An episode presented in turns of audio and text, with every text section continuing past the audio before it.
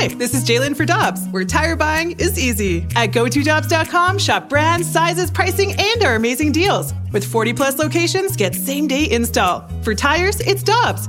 For deals you can use, click on GoToDobbs.com now. Time now for the BK and Ferrario podcast, presented by Dobbs Tire and Auto Centers on 101 ESPN.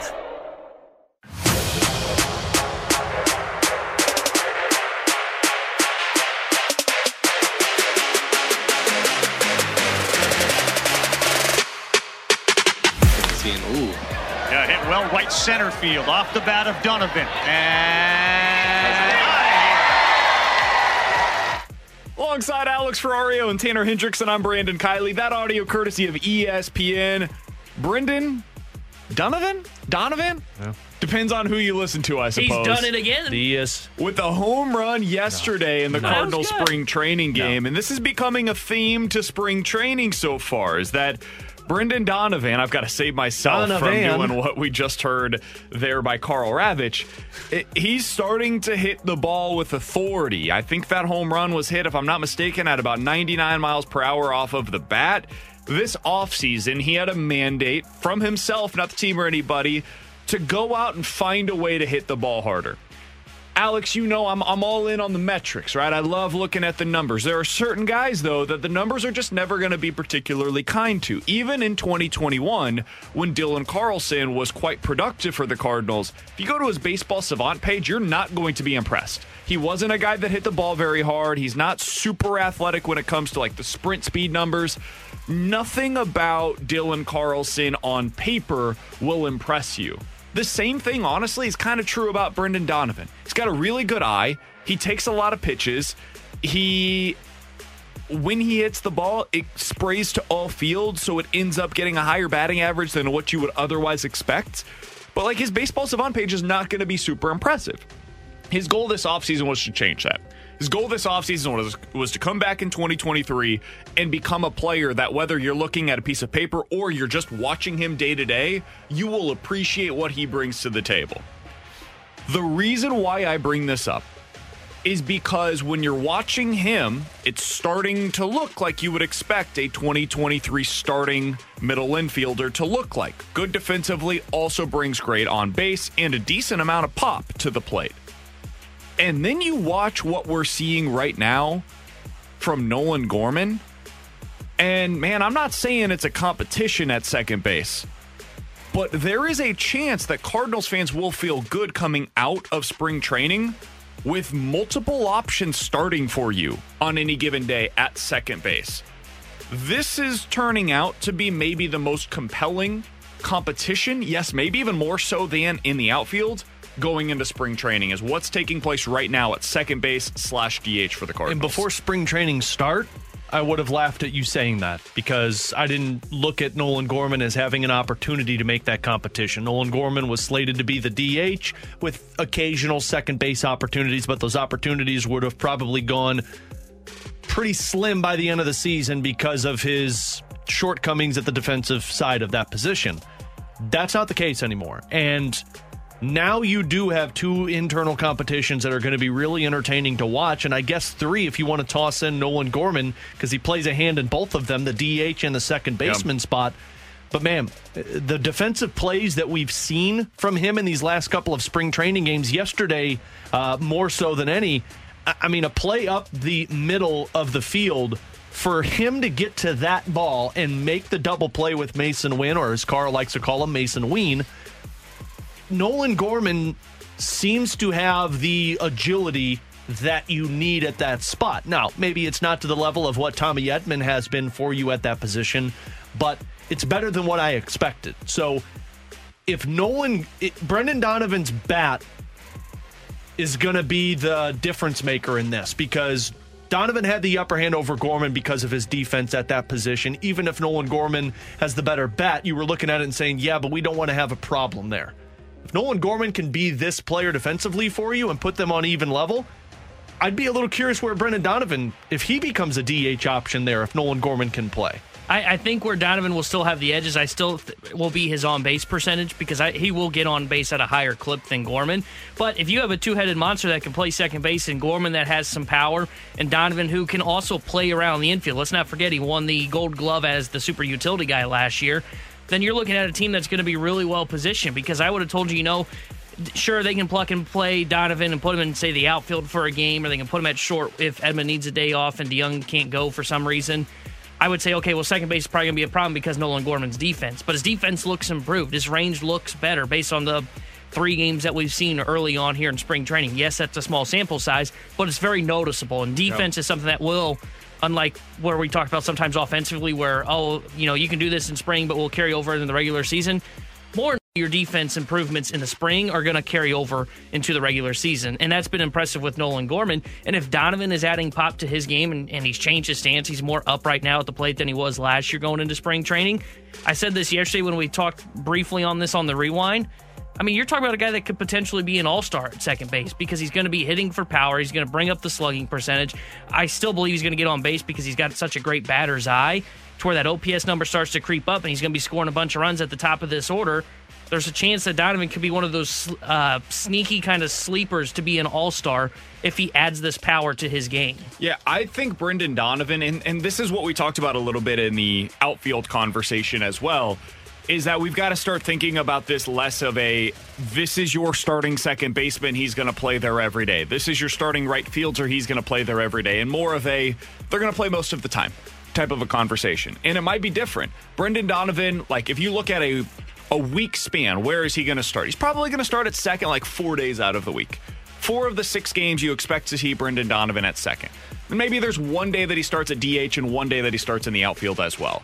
Maybe with Nolan Gorman, it's three days as a DH, one day at second base, and one day at third base. And now you've got both of them. They're starting the vast majority of the games on a week to week basis but they're doing so in different spots and they're getting different reps depending on what the situation is. The other thing is, like, if you're going up against a, th- for some reason or another, there's three lefties that are starting on one week. Maybe Nolan Gorman gets fewer opportunities in that week, and he's somebody that's going to come off of the bench for you. This team, and one of the reasons why I'm so high on the offense, is because of the options that Ollie Marmol has available to him. I was talking with a buddy about this the other day if this team had a different manager, I'm not sure I would feel about as good about the offense as I do with Ollie in charge. And the reason why is because I do believe he's going to get the best out of all of these guys. He's going to put them in the best positions to succeed, which is the whole goal of coaching. I don't always feel that way about managers, though. There have been times in the past where if you had this many options, I'm just being totally honest, I'm not sure Mike Matheny would have got the best out of this team.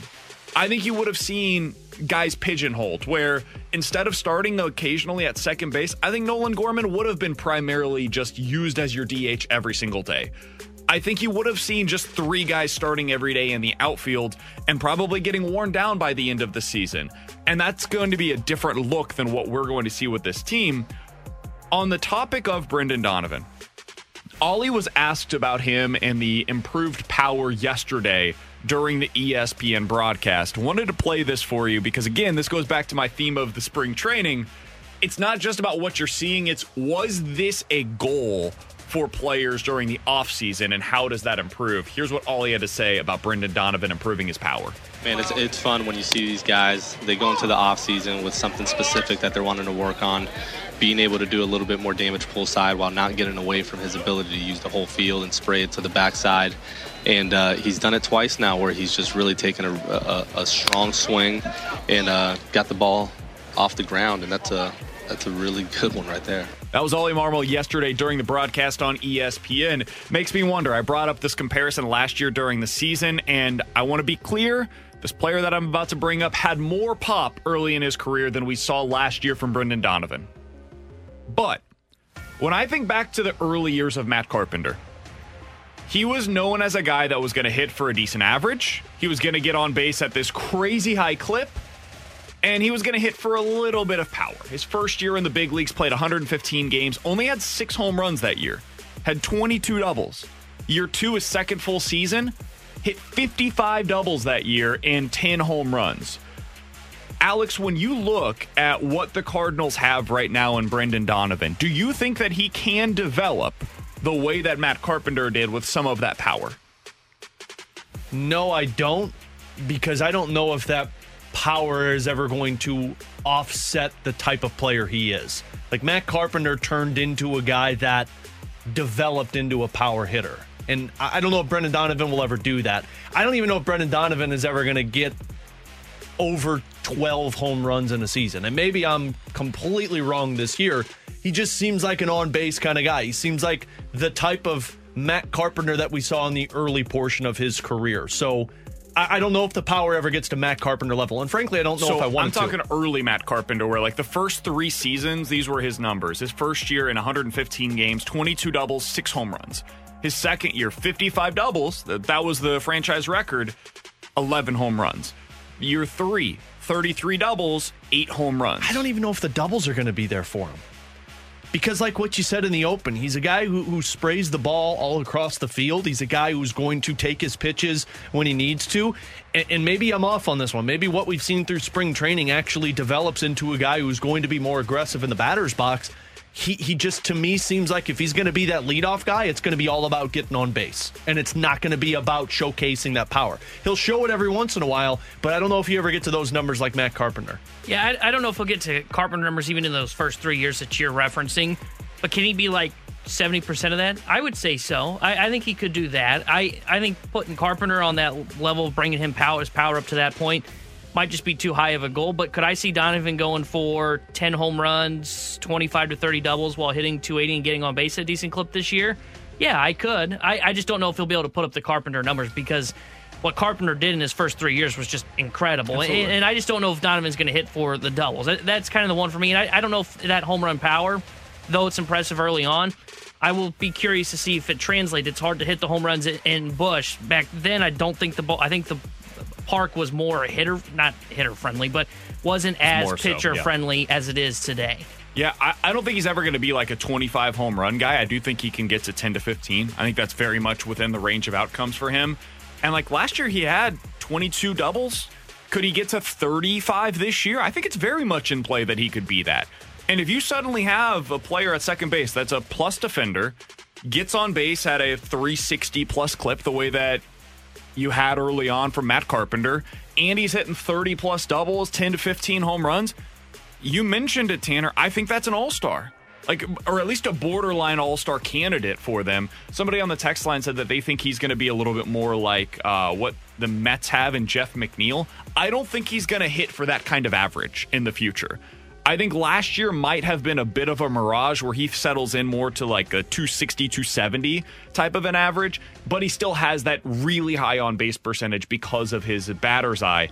Um, I, I'm really excited about what we're watching right now from Brendan Donovan. If there was any one thing, you know what? It, it's the, the same thing for both of them. If there was one thing you could see from Nolan Gorman in spring training, it was the defense that is improved. If there was one thing that I could see that would be improved from Brendan Donovan in spring training, it would be the power. When you combine both of those factors going into spring, I think what you're going to find is that Brendan Donovan can be that everyday second baseman that ends up being your leadoff hitter.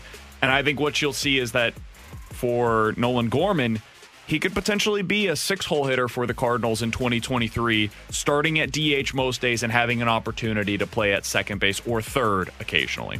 Alongside Alex Ferrario and Tanner Hendrickson, I'm Brandon Kiley. Coming up in about 15 minutes, we're talking to Jeremy Rutherford, the Blues insider for The Athletic. Excited to get his thoughts on what he's going to be looking for from the newest Blue, Cappy. Excited to see him in a note uniform tonight. But coming up next, which Cardinals player are you most curious to watch the rest of spring training? Want to get to your thoughts? 314 399 9646 is the Air Comfort Service text line. We'll also hear who Ollie Marmol had to say is his most intriguing player the rest of camp. We'll do that next here on 101 ESPN. We're right back to the BK and Ferrario podcast, presented by Dobbs Tire and Auto Centers on 101 ESPN.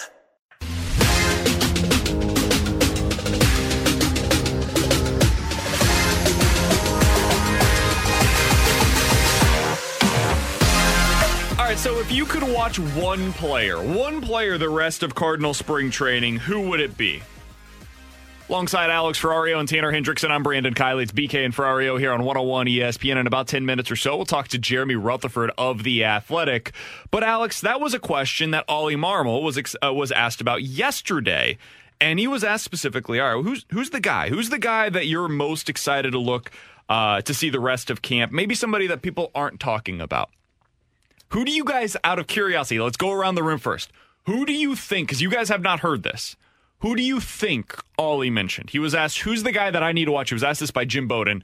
Who's the guy that I need to get my eyes on while I'm here at Cardinals camp? Who do you think that Ollie Marmol said? Well, he's a big fan of Ferrario, of BK and Ferrario, so it's got to be Lil Poppy. Yeah, I, Gomez would definitely be one. I saw the image of him looking at him in the batting cage. Yeah, I saw uh, that. I could see where some of the like relievers was swing and miss stuff. So like Rodriguez would be one of them. I could see.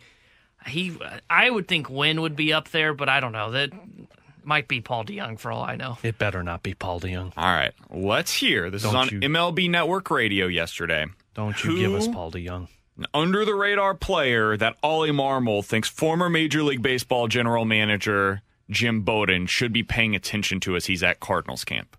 I honestly will put it on the pitching side and say that I'm very excited to see Drew Verhagen go through this camp and open up some eyes. Yeah. What?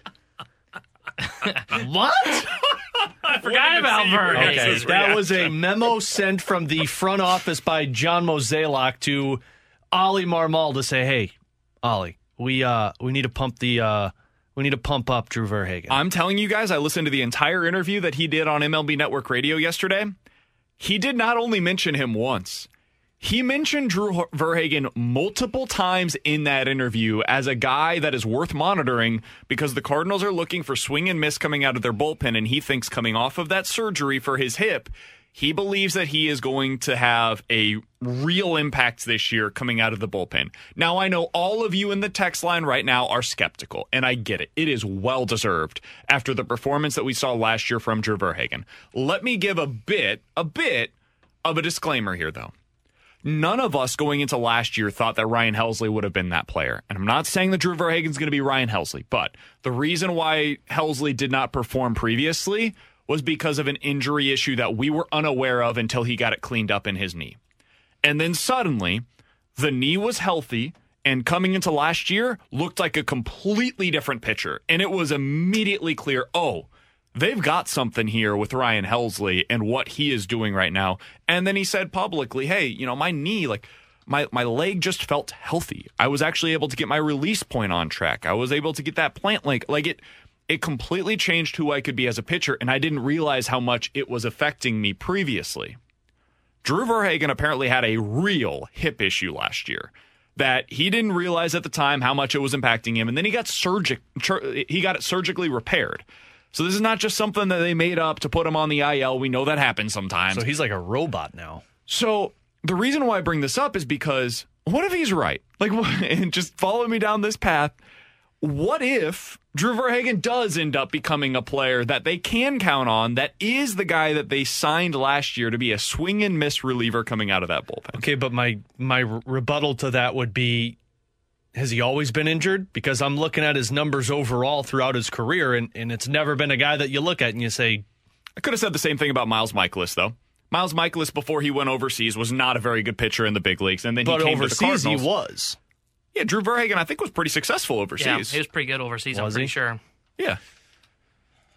You can get excited for him all you want, but I'm not buying in. Uh, the, the only reason I'm even bringing him up because he would not be my player. Like as as we discussed, the player that you're most curious to see the rest of camp, Drew Verhagen would not have even approached my list. But when the Cardinals manager brings him up as somebody that is worth keeping an eye on, after we heard the comments from Ollie last year that were pretty critical, I would say, of the player that Verhagen was, the pitcher that he was, I, think it's at least worth noting that he's bringing him up. Tanner, what was your reaction when you heard that? I, I mean, I was kind of with Alex. I, I'm skeptical just because of what I saw last year, but I did, I did before you said it, think of the Helsley situation because I remember Katie saying to us last year during spring training, "Hey, keep an eye on Helsley," and I went, "What? no." Uh, but Our I, reaction then, let's keep in mind, was very similar to our reaction right now with Drew Verhagen. But I, I think the difference between uh, where I could kind of see where she could go with Helsley was Helsley was always a flamethrower. Ver- Verhagen's not that. Now he does have Got good spin. breaking stuff, and spins great and all, but if you're not don't have an electric fastball, I don't know how well it will pair with that. So I. I, I still find myself skeptical of it. To your question of what does it mean for the Cardinals if Verhagen ends up being good, solid middle reliever slash maybe six starter in a pinch, depending on how Hudson performs in spring training. Like I don't think there's much upside in terms of hey, if Verhagen ends up being really good, what could his role be? Maybe it's the seventh inning, but even then, I would be skeptical of them putting him in the seventh inning because I think you've got better options there. I think he's more of sure just. you do. I think he's more of just a middle reliever slash long reliever slash six starter. The reason why I bring this up is because I one of my biggest concerns about the Cardinals going into this year is that I don't even know if you want to call it middle inning reliever, but like seventh inning. I, I feel really good about the eighth and ninth. Gallegos and Helsley, they they're established, and barring something unforeseen, I, I think they're going to be fine this year. I don't know who they're going to pitch in the seventh inning regularly. Like I think Pallante's fine, but I do have a little bit of concern about his lack of swing and miss, and he did struggle at times last year going up against right-handed hitters. They hit him really hard at times. I, I don't know what to expect this year out of Jordan Hicks. He could be great, or it could look like it did at times last year where he couldn't find the strike zone. If Drew Verhagen, if this is real, and his spin is back to where it was previously. And while he doesn't have crazy velocity, he is a guy that can throw 95. Uh, maybe he could find his way into that mix of you feel comfortable throwing him out there in the seventh. It sounds crazy right now, but if he starts to come on a little bit, he's somebody that I do think is worth monitoring the rest of spring training. Alex, for you, if I ask you this question, who is your guy that you're watching and you want to monitor the rest of spring training? It's Moises Gomez. And Lil Poppy, understandably so. But I, I just think he's going to be an element for the DH. I saw Ollie mention the biggest thing for him is just not chasing those low and away off speed pitches. But I mean, I, I, saw that first at bat that he took in spring training where he hammered, hammered the ball and got a double out of it. He's slow. He's not going to be in the outfield for you. But if you can find a way to get some pitch recognition on his side, he's got the power to give you that DH presence. So uh, he's the one for me. I'm going to keep watching the rest of the way. T Bone? I, I have two that come to mind, and I don't know if either. I, well, I'm pretty sure one won't make the roster, and that's Masyn Winn. I, I think he's been really impressive in the first three games. Yesterday, he didn't record a hit, but he did get on base uh, twice, and he scored two runs, I believe, it, or excuse me, he got on base once because of an error, but he scored twice because he was a pinch runner. He's been impressive early on in camp. And then the other one for me, and I tweeted out about him yesterday, is this Ryan Loutos kid. I, I really love his kind of repertoire that he has. He's he's my Pallante from last year because last year I was high on Pallante before we even got into spring training, and he made the team out of camp. Loutos has a breaking ball that kind of reminds me of what Pallante's was when we first saw it. Really good spin on the curveball. His fastball it ticked up to 96 yesterday, but it wasn't sitting at that constantly. So I don't know what was up there. But he was impressive. He's got some swing and miss stuff. He recorded uh, a strikeout, so he's another guy that I've got my eye on in spring training. Mine is less of an under the radar player because you guys took most of the good ones there. I, I would say it's Dylan Carlson. I think Dylan Carlson is fighting for his starting life right now in spring training.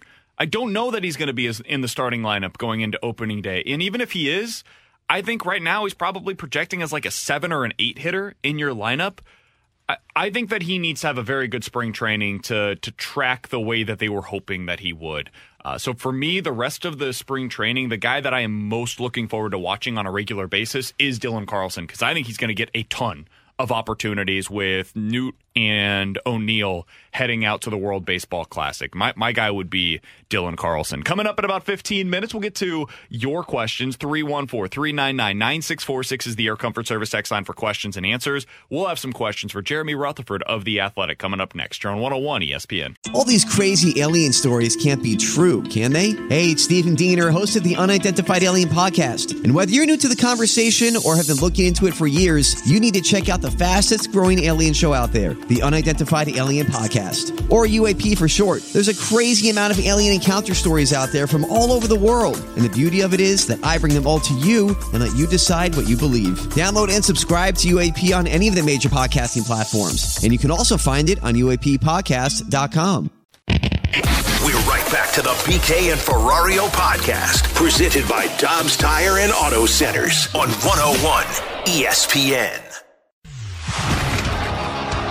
It's time for the Rutherford Report on 101 ESPN. Anything you folks want to know about the fascinating world of pro hockey? Here we go. Alongside Alex Alex Ferrario and Tanner Hendrickson. I'm Brandon Kiley. It's BK and Ferrario here on 101 ESPN. And right now we're going out to the Brown and Crouppen Celebrity Line to be joined by our friend, Blues Insider for the Athletic. He's Jeremy Rutherford joining us here on the show. JR, we appreciate the time as always, my friend. How you doing today? Doing well, yeah. Glad you guys are taking back over so you can get it back on track after that update there, Tanner. that Come might have been brother. the worst update that's ever been done on 101 Bit ESPN. No, no.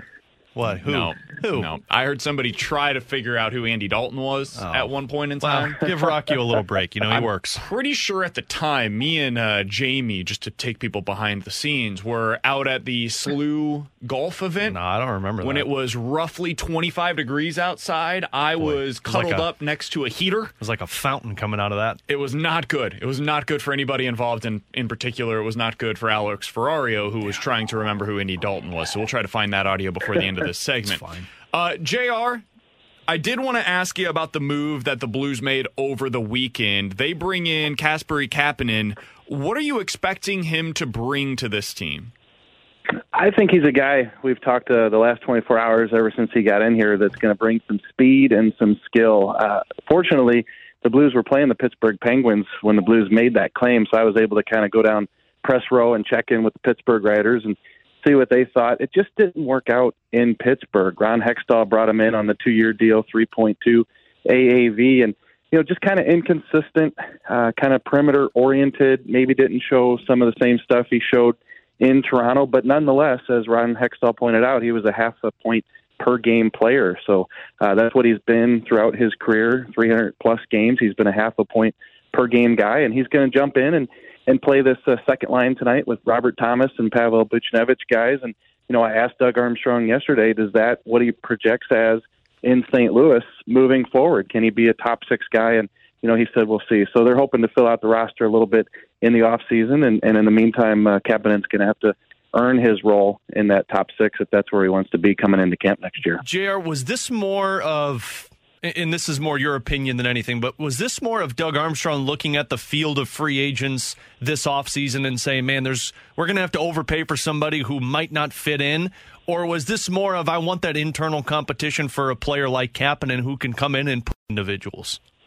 I think it was probably the former. What you said first, uh, Doug Armstrong pointed that out yesterday. He said this kind of takes us out of a search for that type of player this offseason. And obviously, they're looking at the unrestricted free agents and trade possibilities this offseason. And, and plus, it gets the guy in here, you know what he where he fits in and, and how he looks. And sitting at uh, Kapanen stall yesterday, he's excited about this opportunity. Obviously, every time you get a new guy in the locker room, they're looking for a fresh start. But it just did not work out in Pittsburgh, and it got to the point where you know they needed to move him just because they were trying to bring a couple guys back and couldn't get them on under the salary cap. So it was a move that Pittsburgh had to make, and, and Craig Berube himself said the other day.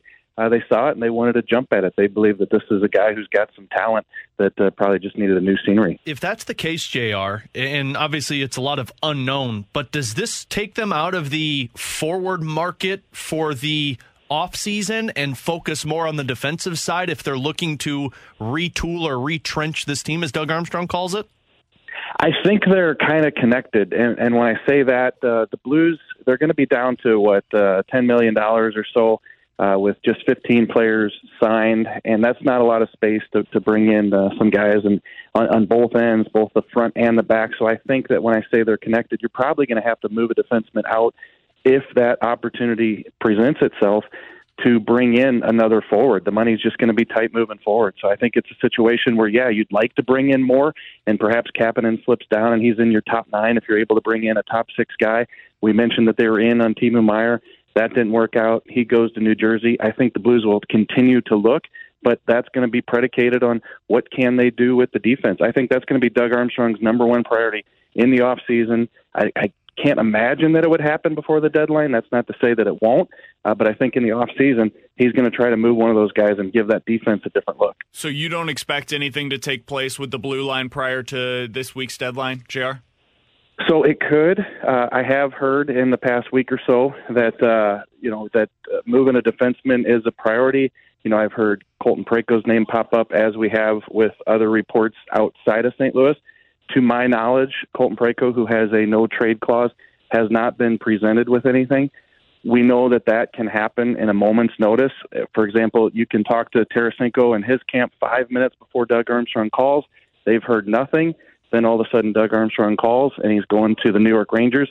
Same thing with Colton Parayko. I would just have to believe that uh, if Colton Parayko, and continuing to use him as an example, gets that phone call, this is a guy who loves St. Louis, signed an eight year deal, plans to be here. I would think that he would need more than five minutes, like Vladimir Tarasenko made his decision in, hmm. to make that type of decision. So when I say that uh, I don't think it'll happen before the deadline, of course it can, but I would think some more time and thinking would go into it uh, more than what the Blues have before that deadline. We've talked a lot about this, JR, and I know there's some uncertainty with it, but how do they go about reshaping this defense? I mean, Scott Perunovich, you would imagine, plays into this scenario and the massive contracts you got to talk about. They have guys, but the guys that they've got in the minors, with the exception of Scott Perunovich, all project to be bottom pairing defensemen.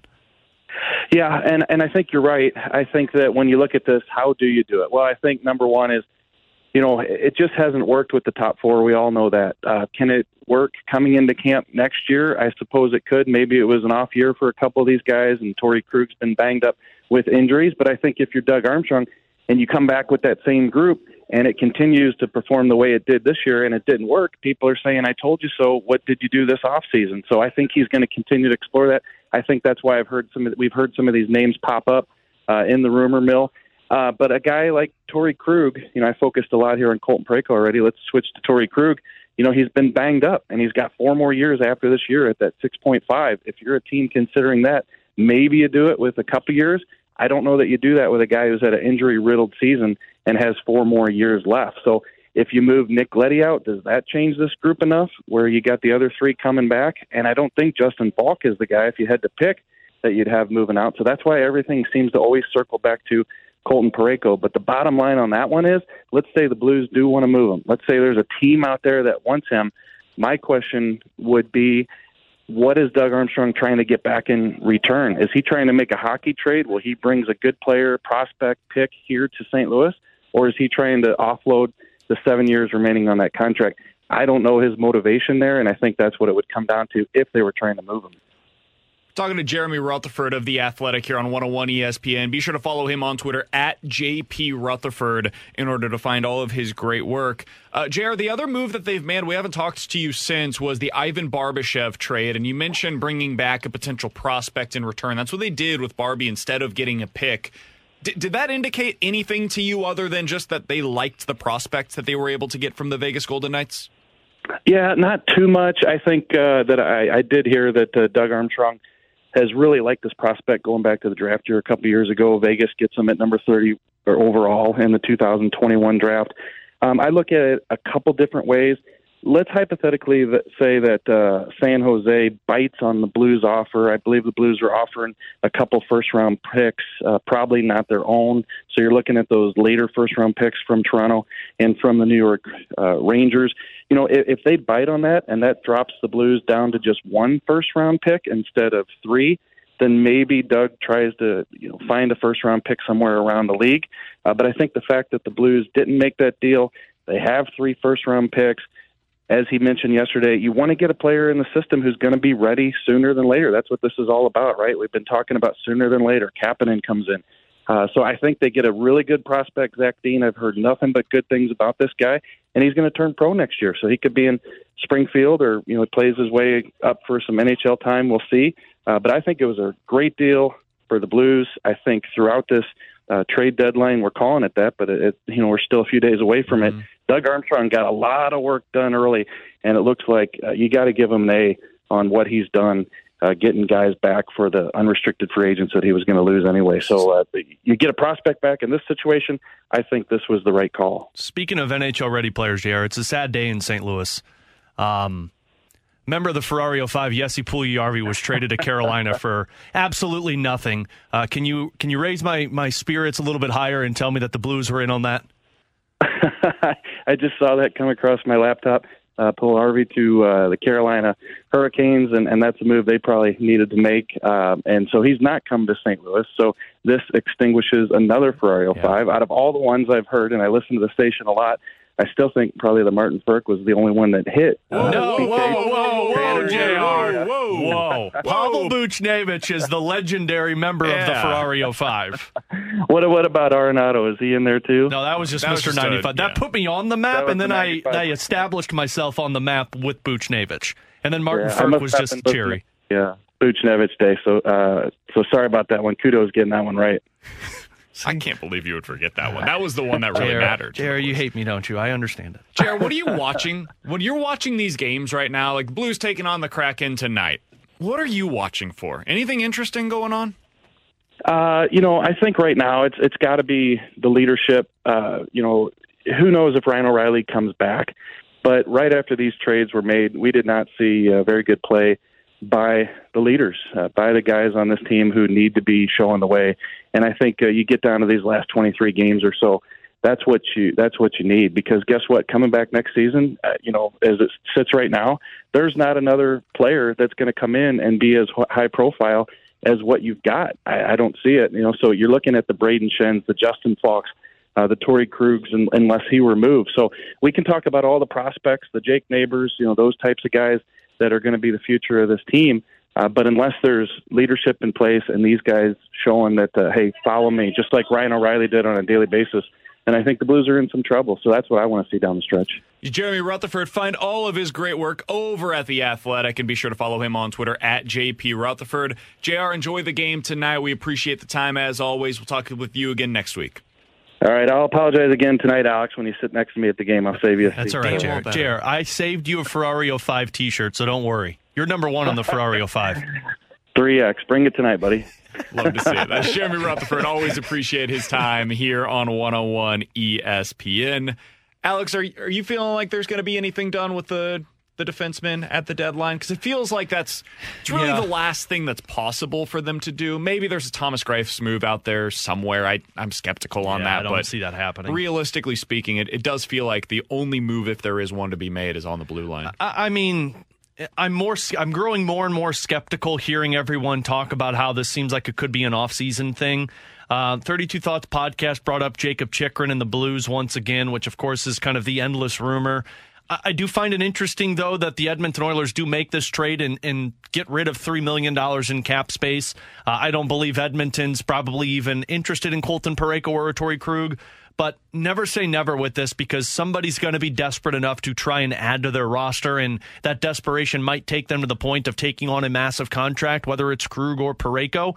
But it is starting to feel more and more like this is probably setting up for an offseason situation because those are the only guys available left, and it's not an easy task to get done. I mean, look how long it's taken this Patrick Kane deal to take place, and that's a, a UFA. So uh, I think it's going to be more of an offseason thing, but with Doug Armstrong, I never say never. Coming up in about 15 minutes or so, what matters more for Jordan Walker's ability to make the opening day roster? His performance or the performance of the other outfielders in the mix? We'll talk about that coming up at noon, but coming up next, questions and answers. 314 399 9646 is the Air Comfort Service text line here on 101 ESPN. We're right back to the BK and Ferrario podcast, presented by Dobbs Tire and Auto Centers on 101 ESPN. You've got questions. We may have the answers. Maybe? Text 314 399 9646. BK and Ferrario's questions and answers on 101 ESPN. Brought to you by James Carlton with State Farm. Have drivers under 25 on your insurance? Save hundreds of dollars a year with CarltonInsurance.net. Tanner Hendrickson, I'm Brandon Kiley. In 10 minutes, we'll talk about Jordan Walker. What makes what matters more for him to make the opening day roster? Is it his performance or the performance of the outfielders around him? We'll get into that coming up at the top of the hour. But right now, let's get to some of your questions. 314 399 9646 is the Air Comfort Service text line for questions and answers. Let's get to this from the 618. Alex, what do you think are the odds that Ryan O'Reilly still comes back and signs with the Blues this offseason? I'd put it at 60 40. He doesn't come back. Part of me wants to say 50 50 because I know how much Ryan O'Reilly loves St. Louis and I know how much his family loves St. Louis. And this seems a lot like the Keith Tkachuk situation where they traded him away and they said, we need to get some assets. You're pending UFA, but it was kind of like a, we know you're going to be back. I, I could see that happening with O'Reilly. My only hesitancy with that is, is he going to be willing to come back for less? Because now you've acquired Kapanen. That's $3.2 million. JR mentioned it. You only got 10 mil in spots available for you, and you got to fill a roster. But a lot of that hinges on the leadership. If this team doesn't figure it out from now until the end of the season, I could absolutely see them calling Ryan O'Reilly and say, I think we need you back here. So um, I'd put it at 60 40 that he doesn't, but I feel more like it's a 50 50 shot. Interesting. See, I, I I agree with where you're coming from on the fact of, you know, if we don't see leadership down the stretch here, that it would make a ton of sense to bring back O'Reilly.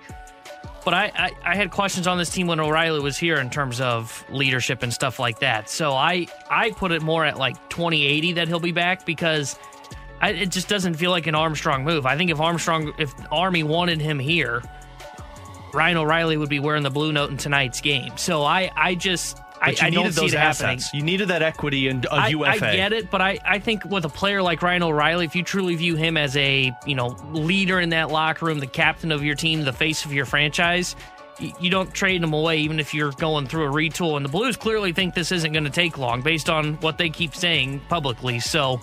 I, I would put it at 2080. I just don't think they ever truly wanted to bring back Ryan O'Reilly. I think they looked at the aging curve and went, well, we thought we were going to go on a run with him one final time. We didn't. We trade him away, and so long. Here's the one thing I will say on that. Uh, uh, barring some type of trade of your defenseman, your defense is locked up next year. You've got 10 of 12 spots at the forward position that are already accounted for, and you got multiple guys that they're expecting to have an impact from the minors up top. So the $10 million you've got, it's not like you're going to be throwing that at one player. If he's willing to come back at 3 mil per year and give him 4 years, uh, it, I wouldn't be surprised if they do that because a lot of the other spots are going to be filled by minor leaguers who are making league minimum. I hear you. He's not coming back for $3 million. It's just not happening. Um, I, I would put it at like 90 10, not going to be returning. When we, we've seen this with Doug Armstrong, when he decides to move on, he moves on. And we've seen it with David Perron. We saw it with, uh, God, at this point, a half dozen, maybe more players that we thought, oh, there's no way they end up leaving. And then they all leave. If they go into the season of their walk year without a deal, almost without fail, they end up not re signing here in St. Louis. Pietrangelo, Perron, and now O'Reilly being the three most recent examples of this. I do not think he's going to be back in St. Louis. At this point, I would bet against it uh, in a significant way. From the 314, guys, do you think that Ollie Marmol is going to have one of the toughest jobs in baseball when it comes to finalizing the opening day roster? I don't think Ollie's necessarily making all of those decisions. I think that that will come in tandem with the front office. I do think that compared to normal, the Cardinals have more legitimate decisions to make. I think they've got a competition taking place in the outfield. If we're talking about just like the opening day 26 man roster, uh, competition in the outfield, I think you got a competition for DH. And I think you've got a competition for lefties coming out of the bullpen and maybe middle inning relievers as a righty. That's a decent amount of competition compared to most years. Most years, you have like one of those. I, I think you got to de- determine and define hard job for Ollie Marmol because I don't think it's going to be a hard job at all for him. I think it's going to be hard in terms of who's getting the playing time, but that's that's a good type of hard for him Absolutely. to where you have all of these options. The, the the finalized roster is going to be who he deems the best players available, with the exception of Jordan Walker, because I'm still skeptical on him making this team because of what you've got. But everybody on that roster, the difficult part is going to be how are we going to get all these guys playing times? Which again, if I'm Ollie, I love that. That's my my biggest problem. Yeah, I, I think that's the bigger problem is how do you get how do you keep these guys in the lineup, keep rotating and getting them good playing time so they stay. I don't know, fresh is the right word, but stay like MLB ready. I think maybe is the word that you're looking for. Uh, but I I don't think it's going to be quote unquote hard to finalize the roster because I think it's kind of easy where you look at okay here's the 25 best players. Now we got to decide on the 26th man. And I think it's going to come down to by the end of spring, you're going to have a really good idea of, okay, we know who our top 25 is, and there might be like three guys that are on the cusp for that final roster spot. Alongside Alex Ferrario and Tanner Hendrickson, I'm Brandon Kiley. In about 10 minutes or so, we're getting to Bet It or Forget It 314 399 9646 is the Air Comfort Service text line. If you guys have a scenario, we'll tell you if we're betting it or forgetting it. But coming up next, are you betting or forgetting that Jordan Walker is going to be on the opening day roster? It might have more to do with those around him than it does his performance. We'll tell you why next You're on 101 ESPN. We're right back to the BK and Ferrario podcast, presented by Dobbs Tire and Auto Centers on 101 ESPN.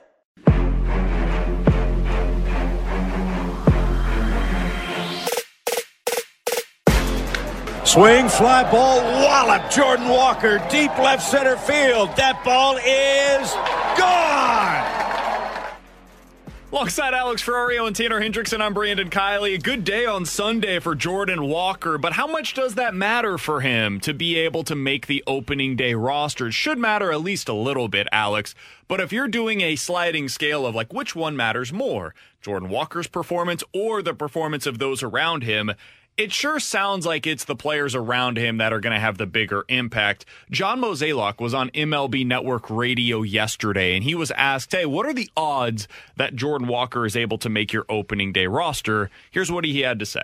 When you ask, are we open minded for him to break with us? It really depends on what those other guys do. Um, you know, when you look at, at, at, what Carlson is trying to accomplish, what we hope to get out of O'Neill, and what we think we have in Nootbaar, you know, I would say that's our outfield today, but, you know, five weeks away. I think that what I, I think the immediate reaction for a lot of our listeners is going to be, of course, yeah, they're playing the contracts. I actually think what they're doing makes a lot of sense, Alex, and it's the way that I would go about it as well.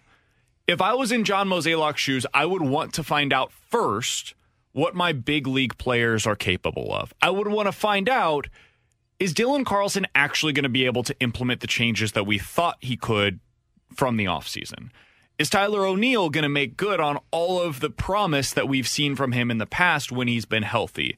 Is Lars Nootbaar really the player that he was in the second half of last year? And if you get affirmative answers to all of those questions, well, that's your starting outfield. And then you just figure out your Jordan Walker question later on in the season. That's one of them good problems to have. He starts the year in AAA, is able to continue getting more experience playing in the outfield. And you hope that offensively, he continues taking another step while seeing an uptick in the competition that he's going up against.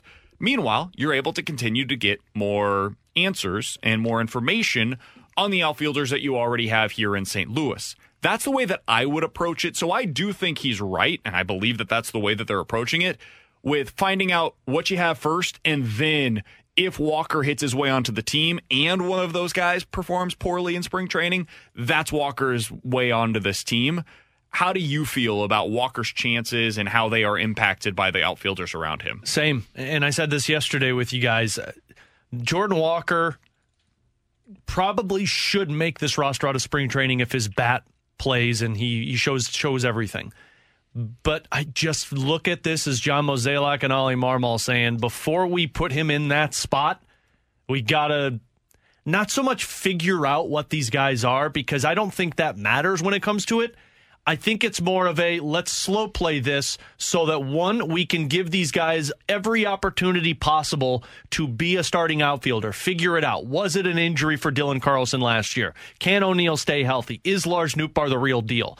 And when one of those three falter, when one slips up just a bit in the regular season, that's when Jordan Walker is recalled. And I'm sure that's going to be the conversations that Ollie has with those players. Like, guys, this is your final opportunity here because and, and, maybe not so much Lars Nootbaar, but for at least O'Neill and Carlson, this is your final shot. If you want to be a Cardinal full time this year, you got to take it and you got to run with it because Jordan Walker is waiting in the wings, and if he goes out there and has a superb sp- spring training, that's going to even put more pressure on those guys. I think they're I think they're trying to figure out if these guys have what it takes to be everyday outfielders for the Cardinals. Yeah, I think they're trying to figure those guys out and see if they can be those everyday outfielders that are starting for them. I, I think too is if all four perform well. I, I wonder if they would look at the DH spot too. And it sounds like based on that comment from Mo, they won't. And when I say look at the DH spot, I don't mean start Walker's because if he's going to be on the team, he's going to be an everyday outfielder. But would you look at maybe if Yepez struggles, you look to Nootbaar to be the everyday DH and you put Walker in the outfield or What do do Carlson doing that? Gorman's on your bench, then I would say. I, but I, See, I I think see Walker's got higher that. upside. I, I don't know if they would either, but I think it's worth bringing into the conversation because I think you have to consider all options if Walker performs well. Because I don't want him to go down to the minor leagues and say, "Well, damn, what am I supposed to do when I played that well?" I mean, I, I basically want a job. playing. I, I get it, but I think when you have a talent like that in Jordan Walker, the highly highest touted prospect since Oscar Taveras and Albert Pujols, you don't He- just send that guy if you're down to the Jordan minor Walker, leagues. Don't you, You can kinda- though? Why not? Why, why can't I, you do I- you can, but I say I say if you got a kid playing that well at 20 years old, that's a stud But like Jordan Walker. Spring training. You bring up. Oh, Yeah, here we if go. you're- again. but if you're- Spring I mean, it's true. Like, if- if It I'm is, but talking if to he's hitting Jordan major league Walker, it's pitching, I very think he's on the team. If Jordan, he might not though. He might not. and that's where I would disagree with the Cardinals situation because I be- could say the same argument of it's spring training for Tyler O'Neill, it's But spring training proven for. Dylan Carlson. They've proven it. Yeah, I mean, They've you got to if we proven have it. questions, if we have questions about him, then it hasn't been proven long enough. Well, Jordan Walker has serious questions as well. There are questions as to if he's even going to be effective And this year Jordan, at the big league level. And if you're Jordan Walker, it's not going to affect you mentally because you kind of knew coming into this that it was a long shot for you to make the squad because you're 20 years old and you haven't played a game at the AAA level. So you probably, and I know so many people on the Air Comfort Service text line at 314 399 9646. They've brought this up in the past, and I'm sure they're texting it in right now. Albert Pujols was that way and he made the roster. Yeah, but Albert Pujols made the roster because of an injury that popped Up in spring training, correct? Yes. They lost somebody, and on top of that, Mark McGwire said this dude has to be on our roster. If he hits and an injury pops up, not even to an outfielder, if an injury pops up to Gorman. somebody, uh, yeah, a DH option, then I could see him making it. But if everybody's healthy and everybody performs to their level of expectations, then that's where you look at Jordan and you say, uh, you did everything right. Go keep doing it in Memphis because I promise you, you will be up here by May. Yeah, I, I just think, I mean, Dylan Carlson, I, I think that sometimes we forget how highly touted he was as a prospect. If you look at the Major League Baseball rankings, he was basically the same spot as what we're talking about right now with Jordan Walker. If you look at what he did in Double A, again, I think it gets overlooked because it happened prior to the pandemic season. He was every bit as productive, if not more so, in Double A than Jordan Walker was last year.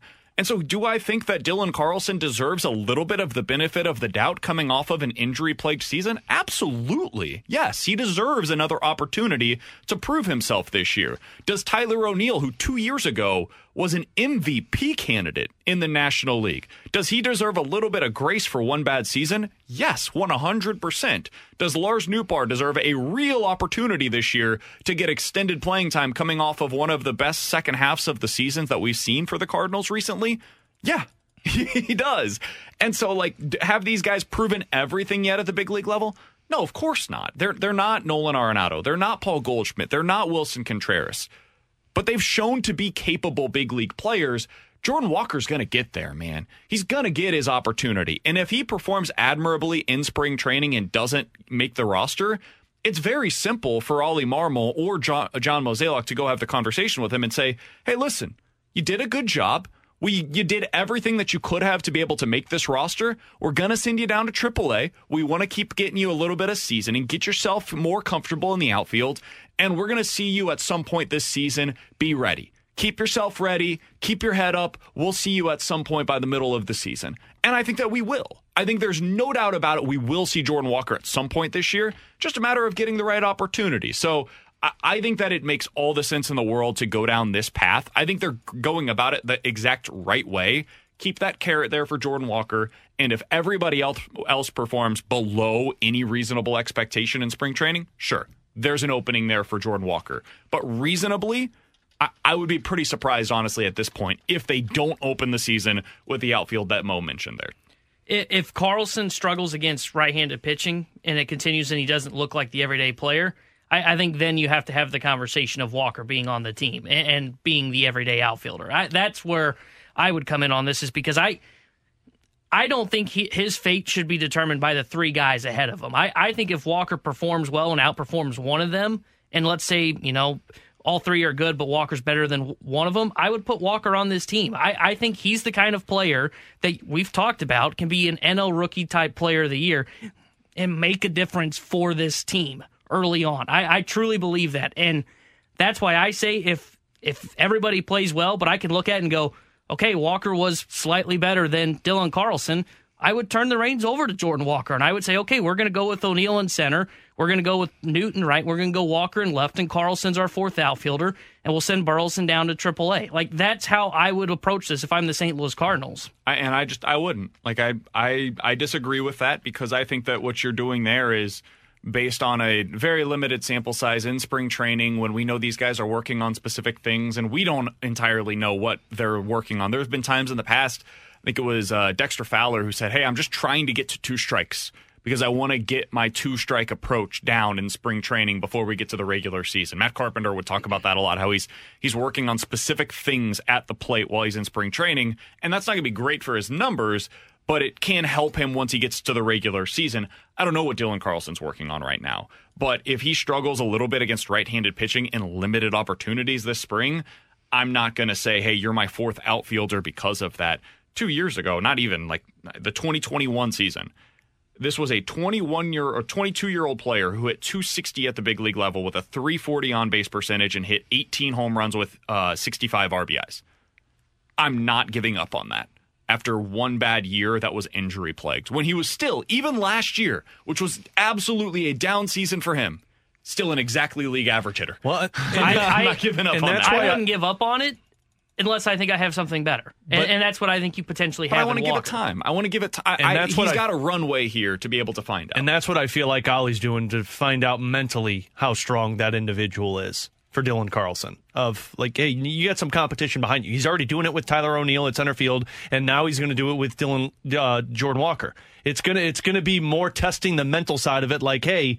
You know, you got this guy on your heels. How do you overcome that rather than it's just, oh, you're not performing. We're taking you out of the lineup. And the other thing here is like if you bring Jordan Walker up, and I think this is what complicates the question a little bit, he is playing every, Every day. single day. He is an everyday player the moment that you bring him up to the big leagues. That's so why it's you- the injury front. You can't just bring him up and say, okay, we're going to start you in the outfield a couple of days, a DH maybe a day, and then you're going to be the fourth outfielder occasionally, especially when we're going up against left-handed pitching. Like I, I think that there is a, a real risk there of bringing him up too early. Eh, I, I would, I would say, barring something unforeseen, I expect Jordan Walker to start the season in AAA, and I don't think that's a bad thing. I don't think that's inherently a bad thing for the Cardinals. I think that I think we're all rushing things a little bit with Jordan Walker because we want to see it so badly. And I get it, man. He is super exciting. Like I all of the tools that you saw on Sunday, those are real, dude. They are very real. But let's let's allow this thing to play out. We've seen him play really one spring training game where he hit an 89 mile an hour fastball off of Johnny Cueto. We've heard in the past. We don't know what high velocity is going to look like against him. We do know that there is, at least at times in in his Double A season last year, some struggles with the slider low and away, as there are with almost every young player. And in the outfield, he's not a finished product by any stretch of the imagination. Let's relax. So I'll take a deep breath. I think that Jordan Walker is going to be a really good player. That doesn't necessarily mean he has to be starting for you on opening day. Coming up in about 15 minutes or so, what does Kapanen bring to the Blues this year? And can he be a legit middle six forward for them for years to come? We'll talk about that coming up in about 15 minutes. Better to forget it is coming up next. We're right back to the BK and Ferrario podcast, presented by Dobbs Tire and Auto Centers on 101 ESPN. Vegas sets them up, and we're here to make the call. It's BK and Ferrario's Bet It or Forget It on 101 ESPN.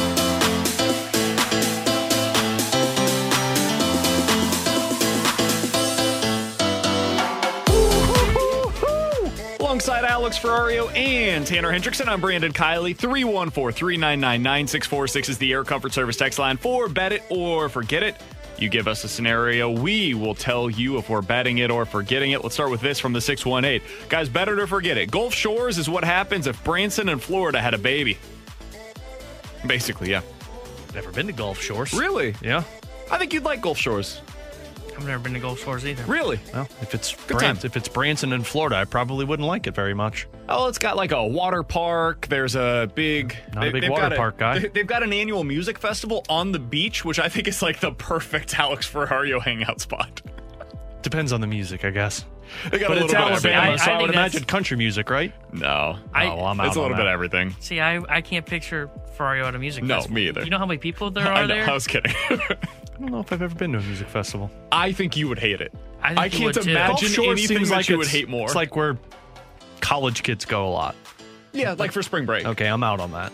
Yeah, so I'm gonna forget that. I'm 100% It, it can in. become the it, like Destin is the nice, expensive version of Gulf Shores. Yeah, no, basically. No, give me uh give me a spot where a ton of like 65 year old retired Destin. couples go. Jupiter? Oh. Yeah, Destin and Jupiter. Savannah, Georgia. That's my spot. Yeah, I know it is, buddy. Yeah, that's my spot. Uh, but yeah, to Not a answer lot the of question, partiers down there, you know. I'm betting it for sure. Uh, 314 399 9646 is the Air Comfort Service text line for Bet It or Forget It. Guys, Bet It or Forget It, Colton Parayko's traded at the deadline. I'm gonna forget this one, just because of kind of how it's people have swayed me in this direction, which I guess I fall for peer pressure pretty easily. But I told you guys in the break, keep an eye on Edmonton. Uh, if Edmonton can't get Chychrun, if they don't get Gavrikov, they obviously are looking pretty heavily for a defenseman. Now that they moved on from Puljujärvi, they've got $7 million in cap space. Keep an eye on Edmonton, because maybe Edmonton gives St. Louis a call if they can't get either of those top defensemen. I'm forgetting it just because I think it's going to be too tough to move that term at the deadline. And his AAV's, it's not extremely high, but it's six and a half. So I, I think all these conversations that we are hearing in the rumor block with uh, Colton Parayko, I think they're all kind of pushing towards the offseason in terms of once you get to uh, draft day, that's when I think you could see one of these moves occur. Uh, 314 399 9646 is the Air Comfort Service text line. I'm forgetting that. I do not believe that Colton Parayko will be moved before the trade deadline. Uh, somebody says there's more college kids in Destin than there are in Gulf Shores. I That has not been my experience. Um, Haven't been to either. So Gu- Gulf Shores, if you're staying at like one of the, I guess it depends when you're going. Gulf Shores around spring break time is very much exclusively college kids. I guess other times of the year. I that don't I've think been the is- individual that put that scenario out there has ever been to Branson. because no, nothing about Gulf Shores sounds like it's Branson. I mean, it, it's like any town, right? Like if you go to, I don't know, Miami, you can make it into a number of different types of vacations. Yeah, but I don't know if Branson's ever been anywhere close to Gulf Shores. What do you mean? Like Branson's Branson's the spot where my mom goes. It's not the spot where uh, people would go to enjoy themselves. But you like the college kids would go to Table Rock Lake, which is right next to Branson. Yeah, but not Branson. Okay, that's fair. Like not like because when I hear Branson, I'm thinking that uh, Highway 76 strip where you got the uh, the The Wax Museum, the wax and the museum, the, mini golf. You got a mini golf spot every corner. You know what is similar in Every some ways? Every restaurant looks like it has roaches. San Antonio is Branson with a Riverwalk. That That's I've what never been to San San Antonio, Antonio either, is. but that sounds probably a lot more like it than Gulf Shores. Uh, all right, 314-399-9646 is the Air Comfort Service text line for Bet It or Forget It. Guys, bet it or forget it. Goldie will bat leadoff for the Cardinals at some point this season. Sad like forget it. Ollie's been uh, crushing dreams and uh, not going to hit him at leadoff. Your CB Buckner and Ollie's himself. He just basically said, "I'll shake your hand, but uh, It- It's disappointing. No I, I agree that we're not going to see Goldie hit leadoff. But uh, unlike, when was it, last year or two years ago that I brought up that scenario? no, it was last year where you said you'd eat your own underwear if." Yeah, uh, but I think it was the prior season I had mentioned it in season. Uh, the Cardinals now have a legitimate leadoff hitter and aren't stuck, and this is no shot against Edman, but they're not stuck with putting Edman at the top of the order, who is a good kind of, hey, I can hit leadoff for two weeks, but don't ask me to do it for a full 162 games. They now have someone like Donovan, potentially Nootbaar, that can hit up there to where we don't have to put Goldie there. Someone said Branson's got something for everyone, just like Gulf Shores. No, it doesn't. You've never been to Branson. It doesn't have something for everyone. Alex hates Alex is nothing. just hard to please. Nothing more than Branson, And Missouri. I'm going in May. Are you And, going yeah, again? we're going with my family. I'm Again? going for golf more than anything. Great golf spot. I'm maybe Gulf Shores has that. Maybe that's what they Where's have the in common. Tiger Golf Course? It's uh, it's, Is that the Ozarks or is well, that it's no, it's uh, Branson? top of the rock, so it's Branson. But it's like, Are you going? well, I'm hoping we can get on. It's like impossible to get on there. Yeah, I'm sure one of our listeners. Hey, listeners, uh, Yeah, if you shoot, got a hookup for Paynes Valley in uh, May, late May, let me know. shoot Alex a DM on Twitter. He's at. Ferrari 101 ESPN. Yeah, shoot slide him a into my DM. DMs for that. He'd be happy to hopefully get your help. Uh, from the 314, I'm have my headphones on, though. Bet it or forget it, a Cardinals starting pitcher will throw a no hitter this season. Forget it. We got as close to it as possible and we missed out. It's not going to happen. It happened while I was on vacation. I, I will never forget that. I was watching it. Harrison Bader, man. I was watching it with my wife, and I said, "Oh my God, they're going to do this!" And as soon as, uh, as soon as that ball was hit over Harrison Bader's head, I'm like, "You gotta be bleeping kidding me!" I'm going to forget it because I don't think the Cardinals have the swing and miss to get it done, and now they're a pitch to contact team. Without the shift, I think that could all potentially hurt you. So I'm going to say forget it, and it's just so hard to do. And I don't know if you have the defense in the outfield to do it. Like if you were ever going to do it, it was with O'Neill, Bader, and Carlson. I don't know. I think their defense in the outfield could be pretty good this year. I'm skeptical in center field. Man, everybody hates Tyler O'Neill. No, no, no, no. I'm I'm like the biggest fan of that. I'm By still a little everybody, I skeptical. specifically Would it be looked at one different? person. Yeah, I was going to say somebody hates Tyler O'Neill. Yeah, he looked at me just uh, just so the audience Do you knows. like since there's no anybody in the cameras here. outfield not named Jordan Walker? I actually like O'Neill. I, I think O'Neill's got Man, all the just five not in the tools. center field position. I just, I just, I, I hate when we always revert back to, oh, he was an MVP candidate. Yeah, one out of his five years here with the Cardinals. It's the and- only year he's been healthy. Yeah, and, and even before that, he, he's just so streaky. I think he just got hot at the right time and propelled himself into that conversation. I don't think he'll ever do that again. But that doesn't mean he's not going to be a good baseball player. Uh, I think O'Neill is probably the one I'm the highest on in the outfield, behind Jordan Walker, or outside of Jordan Walker. Nootbaar, he's a fourth outfielder. Carlson can't hit right-handed pitching.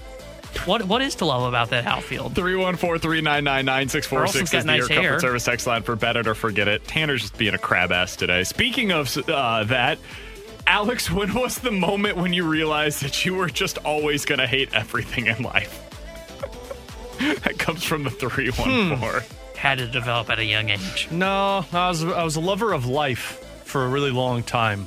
Probably college. College probably hit that point What was for the you. moment when you knew? It's probably the point where I became a crab ass. Because you went to Lindenwood. Uh huh. Not saying well Lindenwood didn't cause it. I No, just no. think the responsibilities of being an adult caused that. I was just saying because I'm assuming you spent a decent amount of time down at Main Street, St. Charles. And is that when you notice, like, oh, I just don't really enjoy being around other It's humans? a really good point. That's a really good point. My buddies and I would go down there and just like sit and eat pizza and drink beers like on the weekends, and you'd see everybody there for the parties and the loud music, and I'm like, man, this just isn't for me. See, that sounds like a great time. Alex called the cops on the on the restaurant next door Look, I for a called the noise cops complaint. once because there were illegal happenings taking place across the street. By illegal happenings, of course, he means a drugs party. and alcohol. Underage drugs and alcohol. I'm trying to do a service. I'm like Batman. I'm the Dark Knight of the city of Arnold. You're welcome. I saved those children. I feel like you're more of an anti-hero. I saved those children anti-hero. from a unlikely future. You're welcome. I do the same for you because I care about humanity. Hold on, you do the same for Tanner if, No, he, if God, he had no. drugs and alcohol No, around God, him? no. I'd let Tanner run with it. I would be just eating popcorn, watching what the show involves. Wonder where this is going to head. Let's find out together. Hey, we should go to. We should go to Branson again. I've never been, so I'm in. We should go to Alton, Oh my God. Illinois. God. Maybe like God. first weekend of March Madness. Branson, I'm in. You, we're going to get to that in a second. You and and uh, the the the Hendrickson clan would be a fun like video story in Branson because you you No, didn't like no, it- Texas with them. No, Now, it really wouldn't be. To, Can't say that on the radio. to talk about Alton, uh, can't go there with you because you're trying to get Tanner and I killed. No, that's not true. Uh, also, if you know anybody that has a rental property and He sent us Oh, a shack Illinois. on the side of the road and said, "Let's stay here." having like a no. tough time finding one currently for us. He sent us a shack on the side of the road and said, "This looks like a good spot." It it basically had a sign painted in blood in the front of it said, "Don't come here." Tanner BK's like, "Let's go." Again, this is just Alex hating life. It was nothing. Cl- now, it, did it look like someone shed in their backyard? Yes. no, for did sure. it look like a place where someone was going to be Looked- murdered? it- no. It looked like a murder shack. Yeah, I'm trying to find a. I, I've been looking for the last month for a, a rental property in in Alton, and man, are they difficult to find. Did not realize it was going to be as tough as it has been. We had no issues with this last year. Alongside Alex Ferrario and Tanner Hendrickson, I'm Brandon Kiley. I wonder if it has something to do with it being St. Patrick's Day weekend. Maybe that's the problem. Uh, the junk drawer is coming up in about 15 minutes or so. But hey, Alex, what does Cappy bring to the Blues? We'll talk about it next here on 101 ESPN. We're right back to the BK and Ferrario podcast, presented by Dobbs Tire and Auto Centers on 101 ESPN. when people talk about me, I think speed is probably the first thing that comes to mind. Um, whether that's with the puck and bringing it in the zone, or um, you know just on the forecheck. I think this team is a heavy forecheck team. Um, I think I can really add on to that and just be physical and and uh, try to shoot the puck more. I don't think I've been doing that enough this year, especially in Pittsburgh. So I think I'll try to do that. And uh, playing with uh, Bush and uh, and uh, Robbie there today felt good. So uh, we'll see how it goes. That was Kasperi Kapanen yesterday at Blue Skate talking about what he's going to be able to bring to the St. Louis Blues in 2023. And alongside Alex Ferrario and Tanner Hendrickson, I'm Brandon Kiley. Alex, we'll see Cappy for the first time tonight in a Blues uniform. Blues versus Kraken pregame with Alex and Joe starting at 6. Puck drop for that one at 7 o'clock right here on your home for the Blues 101 ESPN. That's what he believes he can bring to this team. What are you expecting out of Cappy in his first action? So the first thing I'm expecting is speed because that was his that was the name of his game in Pittsburgh when he was successful, but more so when he was in Toronto. For a bit there, he was playing with Mitch Marner on a line, which I, I think that was that 2018-19 season that he had 44 points and 20 goals. So speed is going to be very noticeable for him. Um, he is a guy who shoots the puck a lot. It would not surprise me if this is a guy who has three or more shots on goal a majority of his games. Uh, if you look at that successful season, 174 shots on goal in 78 games played. So a, a really good outing for him there. He's not going to be a defensive minded player, but he's going to be physical on the forecheck, which honestly I think is something that Craig Berube is desperate for right now with his team. Somebody who will go after a loose puck and win those board battles. That's where he's coming from. So I'm he seems a lot like Ivan Barbashev in the circumstance, just a younger Barbie. Now, Barbie was a lot more of a physical presence. Maybe he will be now that, you know, he's he was placed on waivers and claimed by a team because that's kind of a come to Jesus moment for a lot of individuals. Um, but he just seems a lot like Barbie in the sense of you look at it and you say, you know what, maybe overqualified for a top six, but underqualified for a third line role. So he's kind of that that tweener.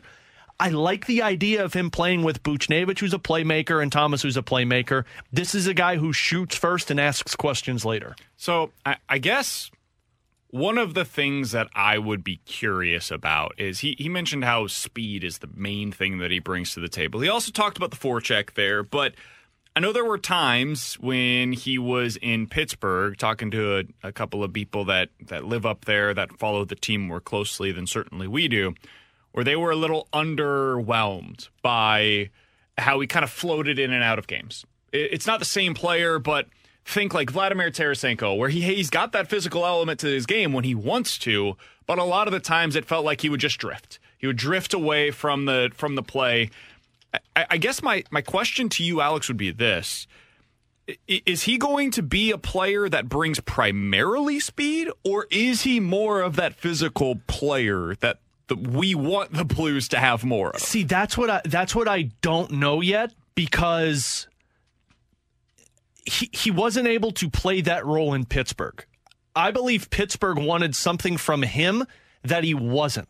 Pittsburgh wanted that physical presence, that forechecking, because they play that style. Yep. They don't play the run and gun style like the Toronto Maple Leafs do, where it's speed, it's puck possession, and it's shots on goal. Pittsburgh's more of a style that is, you know, go in, win the board battles, Suburban. and go previously. Previously, go to the front of the net. Like that's what they wanted out of Kapanen. And if you remember when he scored the hat trick against the Blues earlier this season, two of his three goals were parked in front of the net.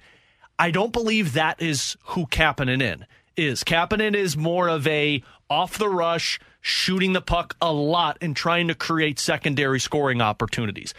Kapanen might work well for guys that go like I'm curious to see how he plays with Thomas and Buchnevich because neither of those guys really go to the front of the net. I, I would wonder in game if he gets shifted to a line playing with Brayden Schenn because that seems more likely of Kapanen's the shoot and then Schenn's the guy that goes and cleans it up and gets the rebound. That's what I feel like Kapanen is. They're going to use him on the second power play unit tonight, which uh, call it a power play unit if you'd like, but he's going to be a guy when the puck's on a stick, he's not going to look to pass. He's going to look to shoot. And I think you need more of those guys on this team right now. Yeah, I hope he becomes that because, I mean, you look at the line that he's on right now, it's Buchnevich and Robert Thomas, both of whom have been at times criticized for their lack of shooting, like where they're trying to create for others. There's going to be opportunities. There's no doubt, about it for Kapanen on this Blues team. Alex, let's kind of turn our attention to it for a second.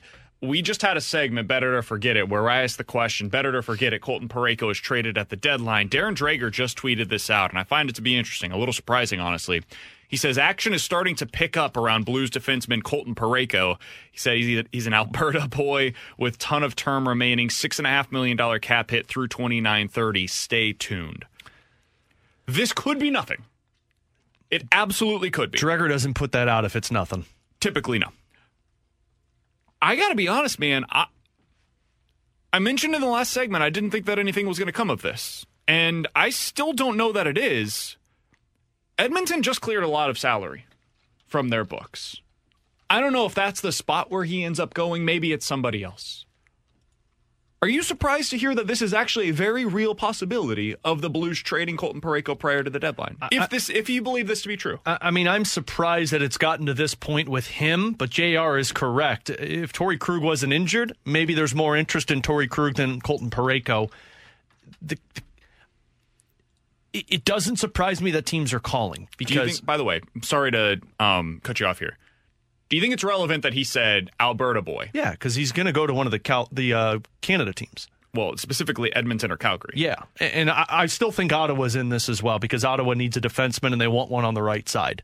Um, but yeah, it doesn't surprise me. Now, this is why I'm still uncertain if it gets done because there there's a there's a there's there's kind of a tiers of defensemen right now. It's going to start at Jakob Chychrun. Edmonton has been reportedly in on Jakob Chychrun. Now they have the cap space to make it work and not have Arizona eat cap space. Then it's Vladislav Gavrikov from the Columbus Blue Jackets. Then it gets to Colton Parayko. But as I told you guys yesterday, somebody tweeted out a, a, a gif of the East versus the West in the NHL, and the East was Rocky in his workouts, and the West was like I don't know some scrawny dude. That's what this is right Jake now. Paul or Pretty, whatever, yeah, probably Paul, whatever it is. yeah.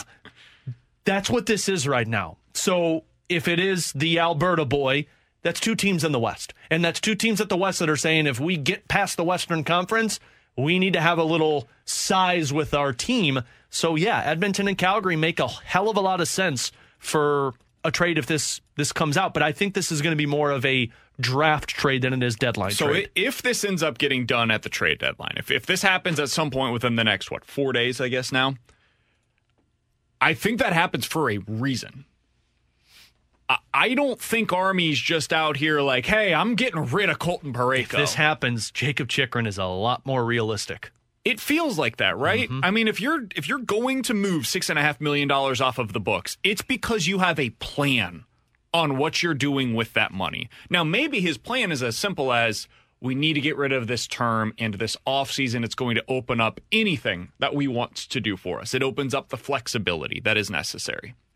Or maybe it's as simple as, hey, if we open this up now, we can go get Jakob Chychrun and nobody's going to be able to hold us over a barrel over the summer because they know we've got to shed salary from our books. That's totally possible.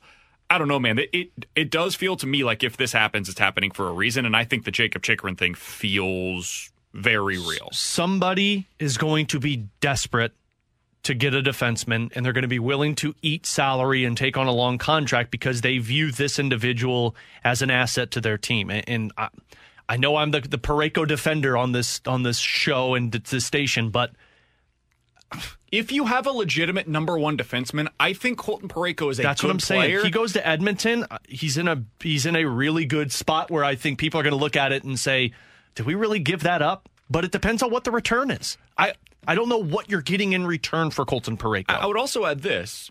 If he ends up going somewhere else where they do have a legitimate number one defenseman, I don't know if Edmonton's that team, but if he goes somewhere else where they have a legit number one defenseman and succeeds, I think in the back of your mind, you also need to remember that wasn't going to happen here. He wasn't going to be able to be that same player because of the lack of flexibility that the Blues have to get a number one defenseman unless they move him. It, it would have been really difficult to be able to just get that version of Parayko here. This is also happening because the Blues are looking at this and seeing Justin Faulk as the superior defenseman. And I think they're mean, right. The ice time has shown it in the last 10, 15 games. He's the one that ends pretty much every game with 26, 27 minutes of ice time. What used to be Colton Parayko's role is now Justin Faulk's role. So if this is the case, here's the other problem with that. You're very short on the right side when it comes to defense because now your second most tenured, experienced right-handed defenseman is a Robert Bortuzzo, and of course, guys can play on the right side that are lefties. That doesn't really matter. But Yeah, you got Scandella. He's done it. before. Scandella Tucker's been doing it. Calle Rosen can do it. You're going to use that there, but it all comes down to what you're getting in return. And uh, if Edmonton's giving that going after Parayko, they are going to have to give up something of What do cap. you think it would take? Well, I'm talking like p- pick wise, like from a team.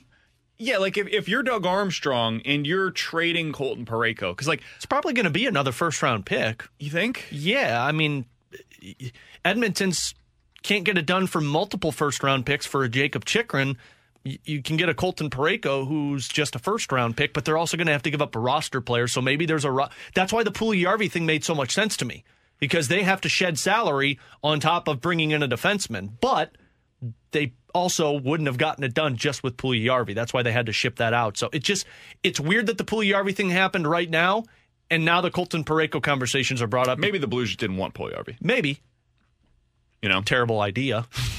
Valeri Nichushkin in the waiting, but um, it, it's just it's a weird chain of events to them shed three million dollars in cap space, and then now the rumor starts up of Alberta teams are calling about Colton Parayko. If, if you're if you're trying to connect the dots, it's not really like A plus B plus C plus D plus E plus F equals G now. It's A plus B equals C. Well, and- we're also talking a lot about Edmonton. Cal- I mean, Calgary was the one that David Pagnotta reported on. And if you look at Calgary's spot, Calgary's on the outside looking in in the playoffs. They realize that the playoffs aren't working, and they're probably going to look at what they have on their defense and say, we need to ship somebody out to make our defense better. Whether that's, uh, I, I'm not really sure. Maybe it is a, a Mackenzie Weegar pops up once again, but they're they're the other team since it's the Alberta teams.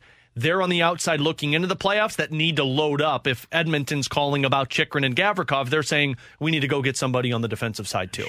So if you missed uh, the the news, if you want to call it that, it's I guess kind of speculation, but it is from a a news reporter and Darren Dreger who does excellent work with TSN. He's very tied in. We'll try to reach out to him see if we can get him on the show at some point in the next couple of days.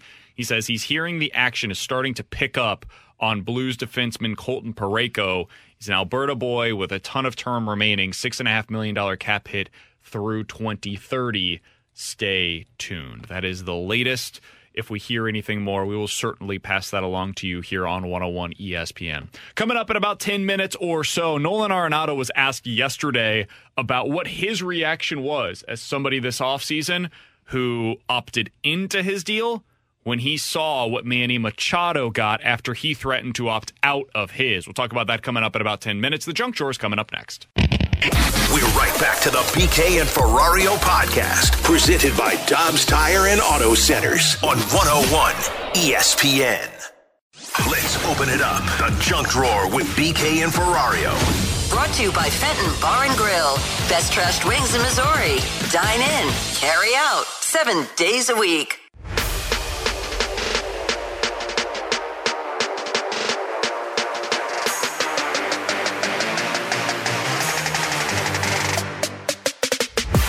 Into the junk drawer. Alex Ferrario, what do you have for us today? So, guys, I want you to imagine the worst thing that could happen to you, minus death.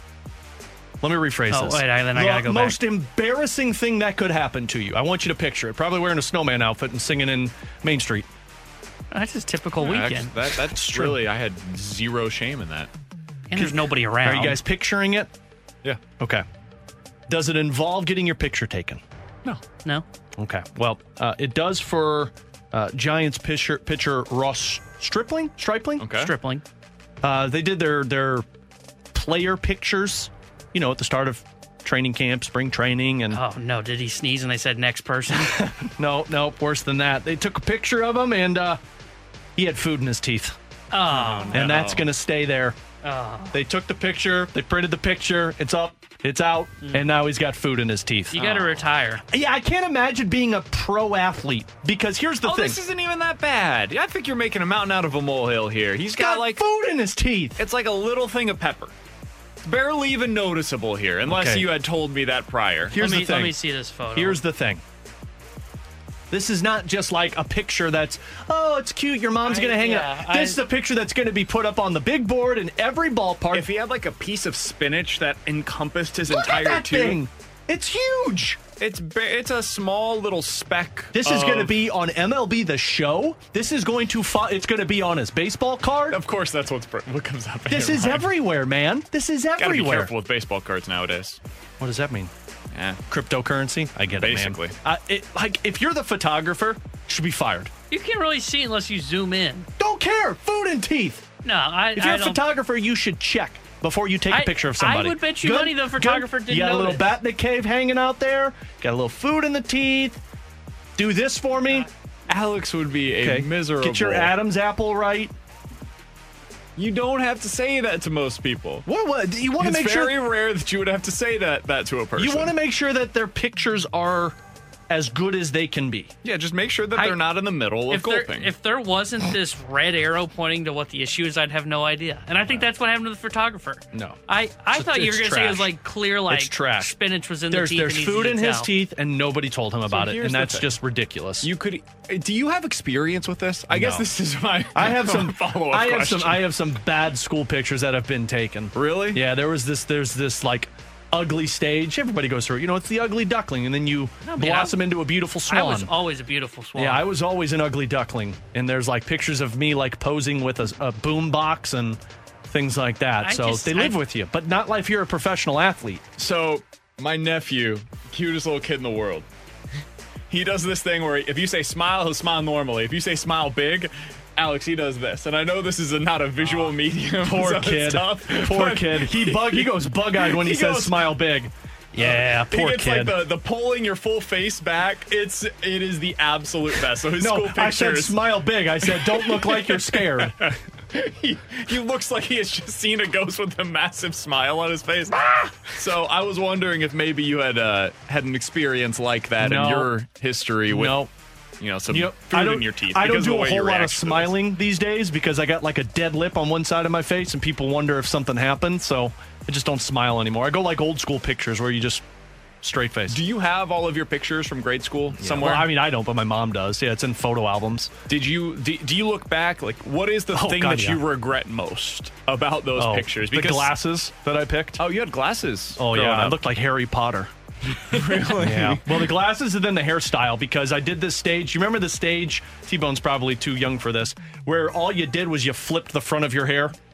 Oh, I it's feel like seen. spike, spike the front of so like everything else is flat, but I just you use a comb and you swoop the front Oh, up. it's not even a swoop; it's a. Yeah. Yeah, that's uh, that's a lot of those pictures, and then the Harry Potter glasses, and then I went through this weird sweater stage where I used a lot of like zip up sweaters that you'd buy at like J.C. Penney's. I was a weird kid back then, man. What? Back then, huh? Look at me now, man. I'm in a suit, looking good. Um, I. I'm gonna is- find these pictures. I'm gonna take gonna pictures and tweet them all out. of you. When I was younger, uh, I think I was like a sixth grade or so. This was like the boy boy band phase, right? Oh yeah. Do you Uh, have the sea- seashell necklace? Oh, definitely. Yeah, yeah. The Hollister Oh, shirt, I wore that all the time. jeans, seashell, the puka shell, The uh, tight white- shirts that you oh, wore? Yeah, yeah, Oh, yeah. for sure. Um, God, that was bad. on top of all of that, so you've got the full get up. Mm-hmm. I also had my mom do the highlighted tops of the hair. I did too. the frosted tips. Unfortunately, she of course is not a hairdresser and didn't know what she Oh, was she doing. did it? Yeah. Oh, So man. instead of me having the frosted tips, I looked like a leopard and I just had spots over okay, we need to head. find these pictures and both of us tweeted out because I did the same thing. So I went to Great Clips because I went the stage where I thought blonde guys got like girls liked them more because their hair was cooler than That was the hair, not yeah, the uh, not the, not the anything else. personality or the glasses or the weird hair swoop I did. So I went to Great Clips too, and I wanted to like I wanted the tips. I wanted the highlights. Oh no, it's just a flat top of blonde hair, but Oh, it's like gosh. spots. We got to find these pictures and tweet them out for I'll both of if- us. I'll see if my mom's got one somewhere. Yeah. It was a good look. Picture day was the worst. And then in high school, I just stopped taking pictures. I'm like, now I'm good. Put a question mark in the yearbook. Really? Yeah, I, I didn't take I pictures could- in I- high school. I I, didn't do high school I pictures. totally Did see you like, skipping high school hoo- picture day. Did you play hooky that day? Like, what'd you do? No, I just didn't go take a picture. Like I didn't they- know that was an option. Well, yeah, they bring everybody into the gymnasium, and then like you sit down and take a picture. I just didn't take a picture. Really? Yeah. Like, I don't wanna- Did you go to the bathroom? Did you say, no, "Hey, I've I got just sat in the gym, and I'm like, I don't want a picture. And they're Yeah, I like, didn't okay. think that was an option. Because like I we did the same thing in high school, except for senior year. Senior year, everybody senior did like year, a I did. one. I did but- senior pictures, but I was kind of into my my beautiful swan years then. Yeah, yeah. You Freshman, sophomore year was just that ugly duckling still, man. Hey, man, we all had that. Yeah, We yeah. had that. Tanner over here acting like he's always been good looking. Let me know when you get there, bud. Uh, hey, That was hey, I'm aging like a fine wine, Yeah, my I friend. didn't appreciate that at all. Did I make fun of you? No, but that's our guy, Yeah. and I think that you owe him an apology for the way that no, you just talked no, to him. he's treating me poorly by telling me that I was always an ugly duckling. I didn't say that. you- I just can. I, no, you no, said I it. feel personally attacked. I kind of confirmed it. We're falling apart at the seams on this show. What else is coming new? up in 15 minutes? We're diving into some NFL quick hitters, including a new rule that has been proposed in the NFL that Tanner hates and I love. We'll get into that coming up in about 15 minutes. But next, you just can't overstate what Nolan Arenado did for the Cardinals, both for the now and the future. We'll talk about it next year on 101 ESPN. We're right back to the BK and Ferrario podcast, presented by Dobbs Tire and Auto Centers on 101 ESPN.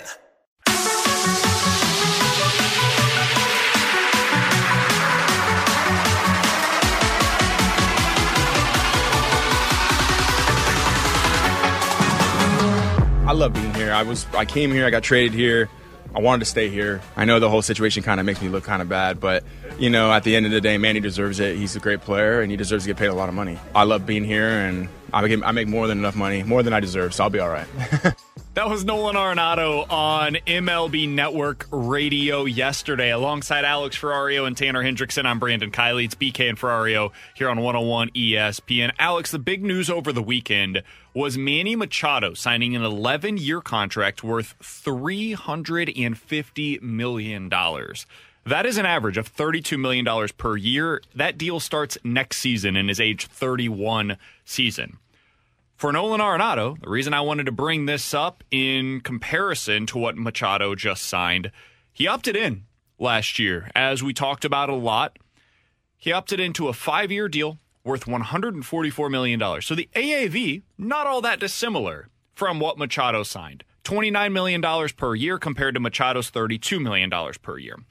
Arenado's deal starts in his age 32 season. Machado starts in his age 31 season.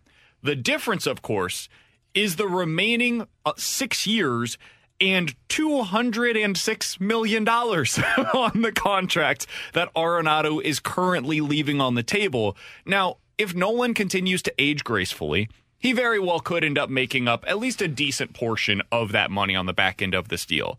But the overwhelming likelihood is he will not make up all of it. Could have gotten a very similar contract had he decided to opt out and either come back here to St. Louis on a reworked deal or go elsewhere on a new contract. When you see stuff like this, you hear the comments that he just made there, and we know what it meant to John Mozeliak in the offseason when he found out that Nolan Arenado was going to stick put here in St. Louis on that contract.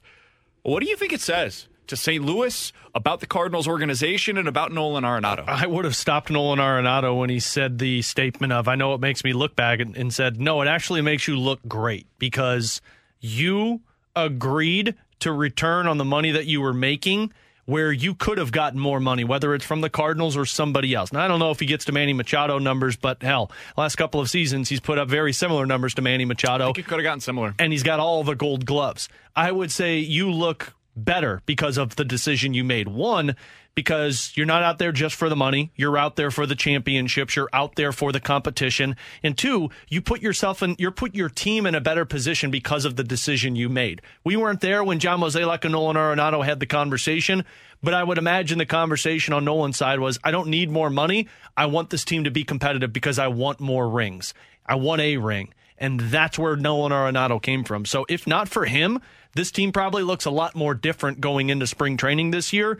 And I don't know if we'd be as optimistic about them if if he doesn't return in the conditions that he's at right now, rather than take the Manny Machado route. BK, you mentioned this in the office to us, and Alex, you kind of brought it up there too, where you said, you know, we always thought. I remember when we had the conversations of, oh, is he going to opt in? Is he going to opt out? Oh, Mo's going to meet with him. We always assumed, oh, well, that was a conversation of what's he going to do for the team this year, and it's not so much this year because he's making $35 million this year. It's probably next year. And if Arenado decides to take on a new contract and opt out and sign for, say, 35 million a year, you're potentially talking about the Cardinals being out on that starting pitching market in the offseason. So I think the conversation that Arenado and Mo had wasn't so much about, okay, what are we going to be doing this year? There was some of that. There was some in that conversation. I think it was more of, okay, what's the three to five year plan look like? And, and Mo could have sat there and said, okay, well, we look at our starting pitching in, in next season. We know we've got four open spots. We plan to be spending big on it. Now, we'll see if that actually happens, but that may have been what the selling point was. And I think you're right, Alex, spot on. I, I don't think it makes him look bad at all. I think it makes him look great. I, I think it shows that he's willing to take a kind of what we talk about with NHL players a lot of are you willing to take that hometown discount to help your team out? And Nolan Arenado said, Yes, I'm fully invested. I love it here. And I'm willing to take less so we can build a better championship team and core here in St. Louis. I think that when he says it makes him look bad, it's because to fellow players, he probably looks bad for not getting the most amount possible. I think Meaning that's what like he's the- the about. Players To the play- Association? yeah, to the to the union, to other guys that play his same position, because like Machado just reset the market essentially for guys at his age that are trying to get a long term deal. If this was a free agent contract as opposed to him signing it right before spring training, there would have been a ton of attention paid to the fact that holy bleep, Manny Machado just got three hundred and fifty million dollars. That is a massive, whopping contract for a guy that is 30 years old right now. These are the contracts that Major League Baseball, for almost a decade, basically said, we're not doing those anymore. In this offseason, it was the return of the mega deal, where these superstar free agents, even as they pass that age 30 threshold, are getting the long term contracts again that are fully guaranteed, no trade clauses. There's not an opt out in them. It's just a classic. You're going to be here for the next 10 plus years, and we're going to pay you all of this money. Nolan Arenado could have got that. He could have got something approaching that at least, because my guess is a team would have done kind of similar to what the Padres did with Manny Machado. We're going to try to give you a bunch of money, but instead of giving it to you, probably the same overall dollar figure, instead of giving it to you over eight years, we're going to give it to you over 10 just to be able to spread out the AAV over that the life of that contract. Like Manny Machado, there's some contract details that came out today. He got a significant signing bonus that's going to be paid out like yearly over the life of the contract. And then for the first like three years, I think it is, it's like a $15 million cash payment that is actually being given to Manny Machado. So the money going out to him is not all that significant early on. So it's easier for the Padres to be able to maneuver. Something could have happened like that with Nolan Arenado. He probably did leave 50, 100, maybe more million dollars on the table by sticking with St. Louis. So to get back to the original point of like, what does it say about him? What does it say about the Cardinals? I think it just shows you how much he wants to be here, dude. And to your point of him like looking better because of this, if I'm a Cardinals fan, like we talk so much, and I think for fair reasons, about how it's really not about anymore sticking with one team for the life of your deal or just being happy, you know, winning, going to the place where you're going to win. It's about the money now. Nolan Arenado showed you it is about the winning. It is about him trying to get a World Series in a place that he has wanted to be in for a long time. This stuff matters to him. And so if you're just trying to endear yourself to one specific fan base, dude, I don't know how you could do it any more than what Nolan Arenado did in this offseason. He showed you with his actions, not his words, exactly how much he wants to be a St. Louis Cardinal. Yeah, and that's where I feel like it, it plays more into Nolan Arenado and understanding the position that he's in because hypothetically, let's say he was with the Colorado Rockies still, never the trade happened with the Cardinals. He'd be opting out of that contract Absolutely. because there's no competition there, and you're looking at it and you you can just tell individuals which is more important. And everybody wants to win the championship, but is it money or is it that championship? And Nolan Arenado made his intentions very clear this offseason when he said, "I'm not opting out of this." You were able to sign Willson Contreras this offseason with the money that it probably would have costed to re sign Nolan Arenado. You make yourself a more competitive team.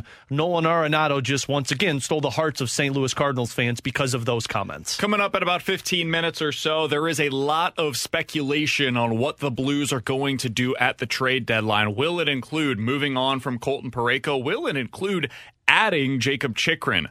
Going to look at some of the recent trades that have taken place in the NHL that included a young defenseman like Chychrun that got a first round pick in return that had multiple years of control remaining. Spoiler alert, there's not a whole lot of comparisons for what we could see at the deadline this year for Jakob Chychrun. We'll get into that coming up in about 15 minutes, but coming up next, an NFL rule change that could take place that Tanner hates and I love. We'll talk about it next year on 101 ESPN. We're right back to the BK and Ferrario podcast, presented by Dobbs Tire and Auto Centers on 101 ESPN.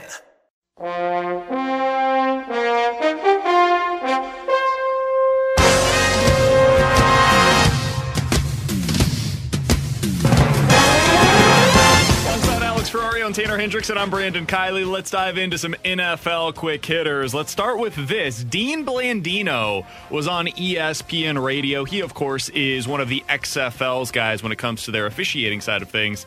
And he was talking with them about a rule change that could be taking place in the NFL. Here's Dean Blandino. I think there are some NFL clubs that are going to propose the fourth and 15. It's been on on the table before. And I think, especially what you saw happen in our week one game with St. Louis and being able to get that fourth and 15, they're down 12 points with a minute plus left to go, and they end up winning the game because they convert that fourth and 15. I think we're going to see that discussed in the NFL, and I think there's going to be a proposal. Now, will it get passed? I don't know, but I think we're going to see something get get you know really discussed with the NFL for for next season. According to Dianna Russini, this has indeed taken place. She says that Philly once again proposed a rule change. Of course, Nick Sirianni, Mr. Fourth Down, says, "Bring it to us, boys." They're taking it to a vote at the annual owners meeting late in March. They will need at least 24 votes from teams in order to pass this. And if you're not familiar with what Dean Blandino is referencing there of the fourth and 15 in the XFL, instead of the onside kick, they do a fourth and 15. Where is it? From the own 25, I think it was. Yeah. And if you're able to convert, you continue just as if you would on an onside kick. If you don't convert on that fourth and 15, the other team takes over wherever you finished, and then they can go in, go in the other direction. I love it. I think that the NFL's onside kick rules have been officiated in a way at this point, or legislated in a way that you it's almost impossible. It's like 5% of the onside kicks are actually recovered now. You might as well not even attempt it. Maybe some people think that it should be a fourth and 20 instead of a fourth and 15. I think fourth and 15 is is more than reasonable. Um, I, I, would love to see this implemented into the NFL. I don't think you're going to see. I think one of the concerns for people is, well, what if teams just start going for fourth and 15 all the time? Man, do you Good. know how hesitant NFL teams are to go for it on fourth and three from their own 25? In the in, the Super Bowl with Nick Sirianni, who's as gutsy as any coach in the NFL on these decisions, it was what fourth and four from their own 35 against Patrick Mahomes with like three minutes to go, and they kicked the ball. You think that there's going to be a bunch of teams that are concerned about potentially going for it on fourth and 15? It ain't happening unless it is a do or die scenario where you would otherwise go for the onside kick. I think we should absolutely see this implemented. I would be shocked if it passes this time around, but I think at some point in the future we will see this as a rule change in the NFL. Good. It's called excitement, and it brings more energy to the game, and I'm here for it. I like kicking, okay? Nobody likes kicking. Yeah, Even the do. kickers don't like kicking because they're worried they're going to get hurt. This is awesome. Now, Nick Sirianni is going to abuse the hell out of this. I don't think he will. That's the thing is like uh, In the again- regular season, I can totally see him doing I think I think we will see. I, I can't remember what the number is. I, maybe it's fourth and ten, not fourth and fifteen. But I always remember there's there was a book that was written about like what you should do as a football team, and kicking was never the option. You should always.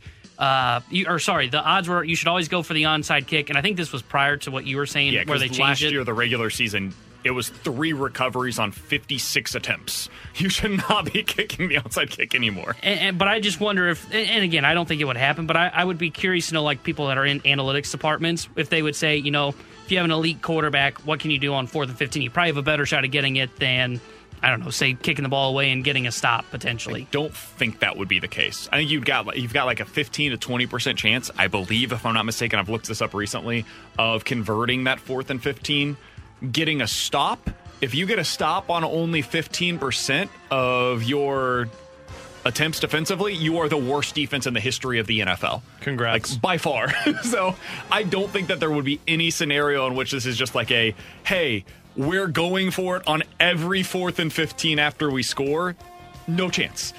Um, I, I think that the only time that you can do this in the or in the Yeah, XFL is in the fourth quarter. By the way, And apparently they said, but you have to be down by at least a touchdown. Sure. I, I don't think that you, you even need that caveat. I think you just say, like, I, I don't even think you need any of this. Like, you just say, this is a new rule. You can go for it. You have to declare, of course, prior to it, that you're going for it on fourth and 15 instead of kicking off. And then you just see if you've got it. I, I would love to see it in the NFL. I don't think that this would be taken advantage of. And even if it is, dude, the risk of it is very real. If you don't convert, now if I'm the opposing offense, like let's say it's Chiefs versus Bengals in the AFC Championship game next year. And you've got your the Bengals, you're going for it on fourth and 15 because you've got Joe Burrow and Ja'Marr Chase and Tee Higgins. You got this explosive, great offense, right? If you don't get that fourth and 15, now Patrick Mahomes has to go 30 yards to score. Do you think so, that's so? That's what I was going to ask. So they don't convert on it. The team takes the ball at Right that there. spot. Yeah, 30 yards The same as in. an onside kick Correct. with it. Gotcha. Yeah, I, I love this. I do not think this is something that would be taken advantage of. And again, if it did, Oh. there is real risk there of if you don't convert, you're giving the opposing team at least three points. How much does this sway uh, the betting side of things? Because maybe this gets converted more than onside kicks, and maybe you don't hit the over under as much. I mean, it it would be hard to convert at a lower rate than onside kicks. God. Onside kicks are basically like that's going to be fun. Three out of fifty-six last year, nine out of fifty-six the year before that, and three out of seventy the year prior. It, it, it is essentially close to an impossible play at this point in the NFL. So I think this is something they should take a serious look into, and I would recommend the league adopt this rule. Uh, continuing on with NFL quick hitters, guys, Carson Wentz was officially released yesterday by the Washington Commanders. Really, who could have seen it coming? Does he have any chance of being a starting quarterback again in the NFL? No. There's three teams now you've had your shot with. Mm-hmm. No. And all of them basically said, I don't want you to be around Yeah. any longer. Please I- go away. I, I look at that as the information that was leaked out after Indy, where he was a problem, and they said like we got to move on from this. That just hurt his. He had his last chance with Washington, and it didn't work. And when you get a new offensive coordinator, as highly touted as Eric Bieniemy, and you get cut, that's pretty much it. You'll get a backup spot. I I don't, don't even know if he gets a backup spot. gonna Yeah, if he's a problem. If there's quote unquote problem that he had in Indy, he may not get a backup spot. He may be playing in the XFL or the USFL next season. I mean, hell, the Guardians need a quarterback right now in the XFL. Maybe he signs there, but I, I don't think he's going to be a starter. I mi- I would honestly be stunned if he ends up being a backup just because of the issues that we heard that occurred in Indianapolis. Uh, I think he'll get a job somewhere just because he. Alex, you mentioned all the time with NHL players, the draft capital. He was a top five pick, and I think somebody will pick him up as a backup. But I would be shocked. You know if he who I goes into wonder? the season as a as a starter. Do the Chiefs get him no, as a backup since uh, Chad Henne's? they they care way too much about the chemistry in that room, and they they want the backup quarterback. The reason why they kept Chad Henne around so long is because he was like an extra coach in the room. So I think they, they they had Matt Moore, No. they've had Chad Henney. What about I- Doug Pederson in Jacksonville? I don't know who their backup is. I don't. Him and Doug did not see eye to eye. They didn't get oh, along Oh, they at didn't? in the Philly. team, the team I would keep an eye on, bec- just because I know them personally and I know they're searching for a backup, would be the Rams. And they, they- might have for that, yeah. interest. I think their hope is that Baker will, and if not, they supposedly have interest in Hen- Hendon Hooker in Tennessee to draft as a potential backup. And how about this? I could see maybe the Bucs. I was well. I'm glad you brought that up. They just released Leonard Fournette. I do you guys think that Leonard Fournette's a starter anywhere next year? I I, in the, I would have no interest in my team picking him. in the up, right like if I'm system. I feel like he would be. I mean, he was influential in Tampa Bay winning that Super Bowl. Yeah. He's had some moments. For the majority of his career, I think he's been a, a massive disappointment compared to years old, expectations. too, man. I know, but in the NFL as a running back, I know 28 is 40. like God. I mean, he's a tank out there. I, I, I feel like he's still got more in him. I wouldn't sign him as a starter. I, I'd have interest in like if the Rams said, "Hey, let's bring him to be a you know power running back on the goal line." He fit with sure. the Rams because nobody can stay healthy on their running back core. It's not fair. Cam was healthy. They just didn't yeah. want to play. Was him. he? trying uh, like if the Cowboys decide to release Ezekiel Elliott and bring back Tony Pollard, I could see them bringing in That would make a lot of sense. As like a change of pace. We need a power runner type That of would thing. make a lot of sense. Somebody like that, I could I could see maybe bringing him in, but I don't think he's going to be a like legit number one running back again in his career. All right, final thing here. Yesterday there was a I guess newsy story when uh, former offensive tackle for the Tennessee Titans Taylor Lewan went on a podcast and said he would never play for another team in the AFC South. Of course, playing to the Tennessee fan base here. He was cut by the Titans after having uh, some up and down years there, mostly dealing with some injuries recently. Reason I wanted to bring this up: if you were an NFL player and you could get a NHL style no trade clause, Alex, and you could say, "I'm not going to any of these five teams," what would your five team no trade list look like right now in the NFL? Who would you say I am under no circumstances playing for that organization right now? Cleveland. That was on my list. Uh, yeah, Cleveland, New Orleans. New Orleans. Yeah. I'm surprised by Oh, that. I one. would want to live in New Orleans. I would want to live in New Orleans, but I want to go to a competitive team that feels like they've got their ish together, and they don't right now.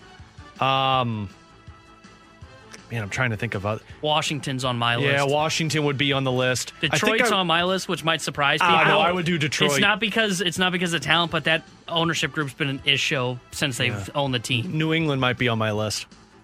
I don't want to do the cold weather. I could see that. Yeah, I don't want to do that cold weather. I'm trying to think of another one. So I got Minnesota's on my list just because I don't want to deal with that cold weather. And Minnesota, yeah, like, but Minnesota's a competitive team, so yeah, it would be fun to be as I've a been player. to Minnesota. Well, I get that. Well, you're Would going. have no issue if I you're never going went to back. Columbus for a hockey game, man. They don't have an NFL team. They'd be on Um, the list. but they do. Uh, yeah.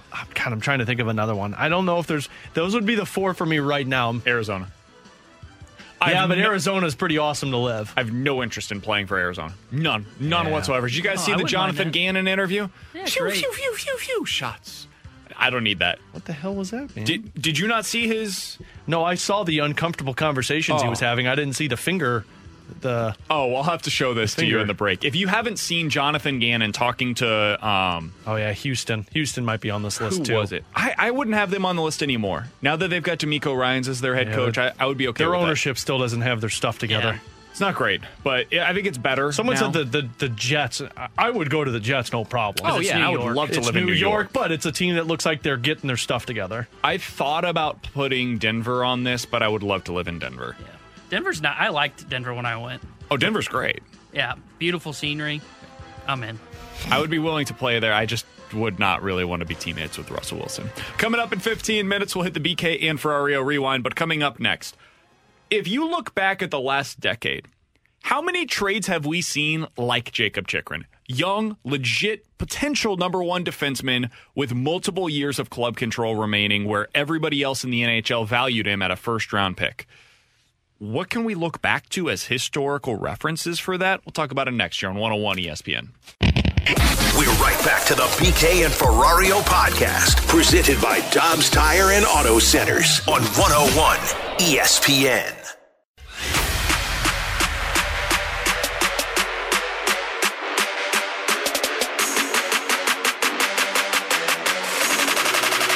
Count that, that big bang. Alongside Alex Ferrario and Tanner Hendrickson, I'm Brandon Kiley. All right, so you guys know that I like to look for historical context, historical comparisons for trades to figure out, okay, what what are we really talking about here? How often do these kinds of things work out? And so as we're talking about Jakob Chychrun and the possibility of him coming to St. Louis for, I don't know, the 7,000th time over the course of the last 2 years, I finally went and decided to do the research on this. Slack much? Alex, over the last 10 years, I looked into every defenseman that was traded for a first round pick.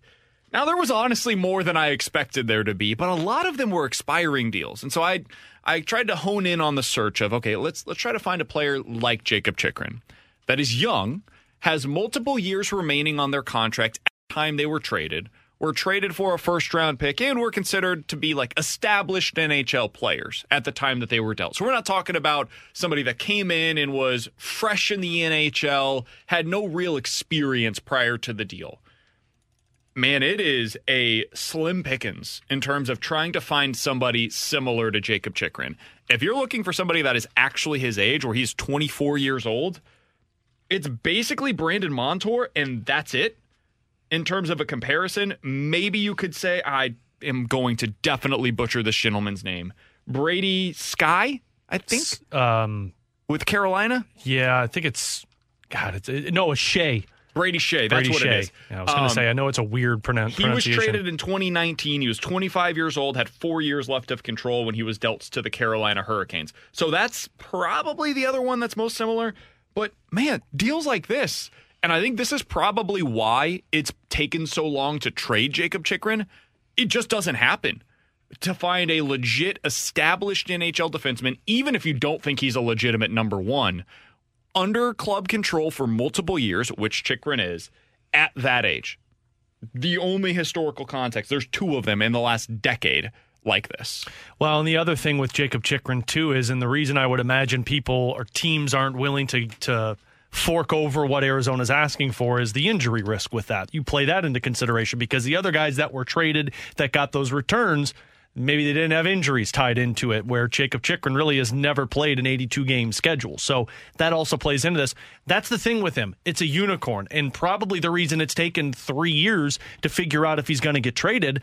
But if you're Bill Armstrong, you know what you have. And if you're other teams, you know what you're trading for. And that's the difficult part in this. So it's so tough to comp something like this elsewhere. Like a Ryan O'Reilly trade, you could comp a pending UFA who was a, a captain at that age, or a guy who's got term on his contract. You can always look at that. But when you talk about a defenseman, which is such a highly touted position in the NHL, then you add in control at a really good rate, and then add in his age. It's just a really tough thing to to assess. And I think I always go back to what we've had national analysts tell us it's going to be a first round pick and it's going to be the equivalent of a prospect who was a first round pick. Probably the reason why it's taken so long for this to happen and why Bill Armstrong hasn't moved because teams aren't willing to give that up for a guy who's got injury risk, but Bill's not going to he's not going to waver on the return. So I if you want the full context of okay, who are the other players that are even close to being in this category of uh, NHL defensemen, established players, got a first round pick in a trade and had more than a year left of club control when they were dealt. One of them, Jay Bouwmeester in 2012. He was traded to St. Louis, had a year and a half left of control at the time. He was 29 though. So he was he was in that Colton Parayko range of age as opposed to a guy who was in, you know, 24, 25 age range. Had a year and a half left of control at that point in time. Ended up, of course, re-signing here in St. Louis. And his his cap hit at the time was six and a half million dollars. And you got to remember, the cap was much lower in 2012 than it is right now. And Jakob Chychrun is at four and a half million dollars right now. So he was taking up a significantly higher portion of the Blues cap then. Uh, Travis Hamonic was 27 years old when he was traded uh, to Calgary. He had two and a half years left on his deal. So, in terms of the contract, kind of similar to what you're seeing right now with Jakob Chychrun. Ryan McDonagh was 28 when he was traded to Tampa Bay.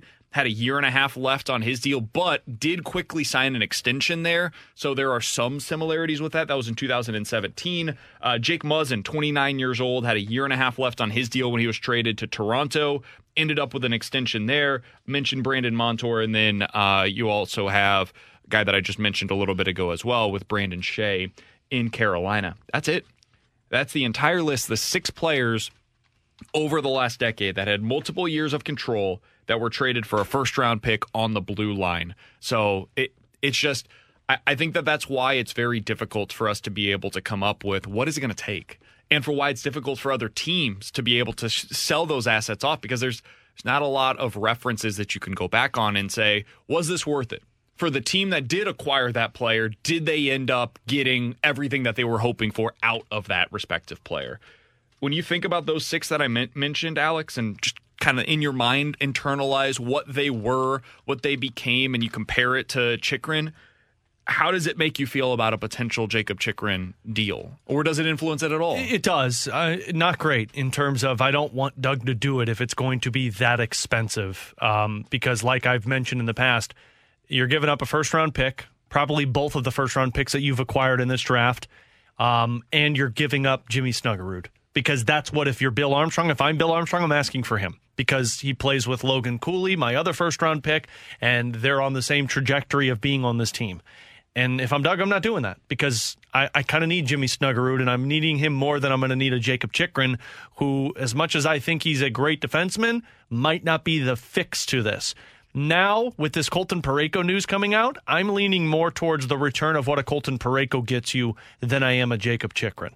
Because if you're moving on from Colton Parayko, what are you, are you if you're Doug, you got to be getting some type of defenseman in return because anybody who's going to trade for Parayko has got to give up salary cap that might be the answer for Doug's ask on the defensive side uh, if it comes to what that return looks like. But man, uh, it it just might be too close to that puke point for me with the Jakob Chychrun if it's getting to the level that they're still asking. Now, if he takes a step backwards and say, "Okay, we're not going to get this, so let's let's ease up on the throttle a little bit." Then I'd consider it because I do think Jakob Chychrun's a difference maker, but not to the point that it stunts your you're retrenching that Doug Armstrong is labeled. So there's a little bit of news in the NHL, not related to the Blues, but certainly within the division. According to Frank Seravalli, as expected, the Rangers are expected to acquire Patrick Kane. They are doing so for a 2023 second round pick that can become a first, so it's a conditional, and a fourth round pick. Uh, they will do, finish the three team trade tonight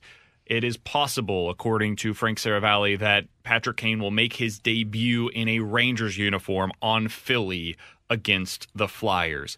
Alex, I do have one, I guess, brief take on this, and it's it's this.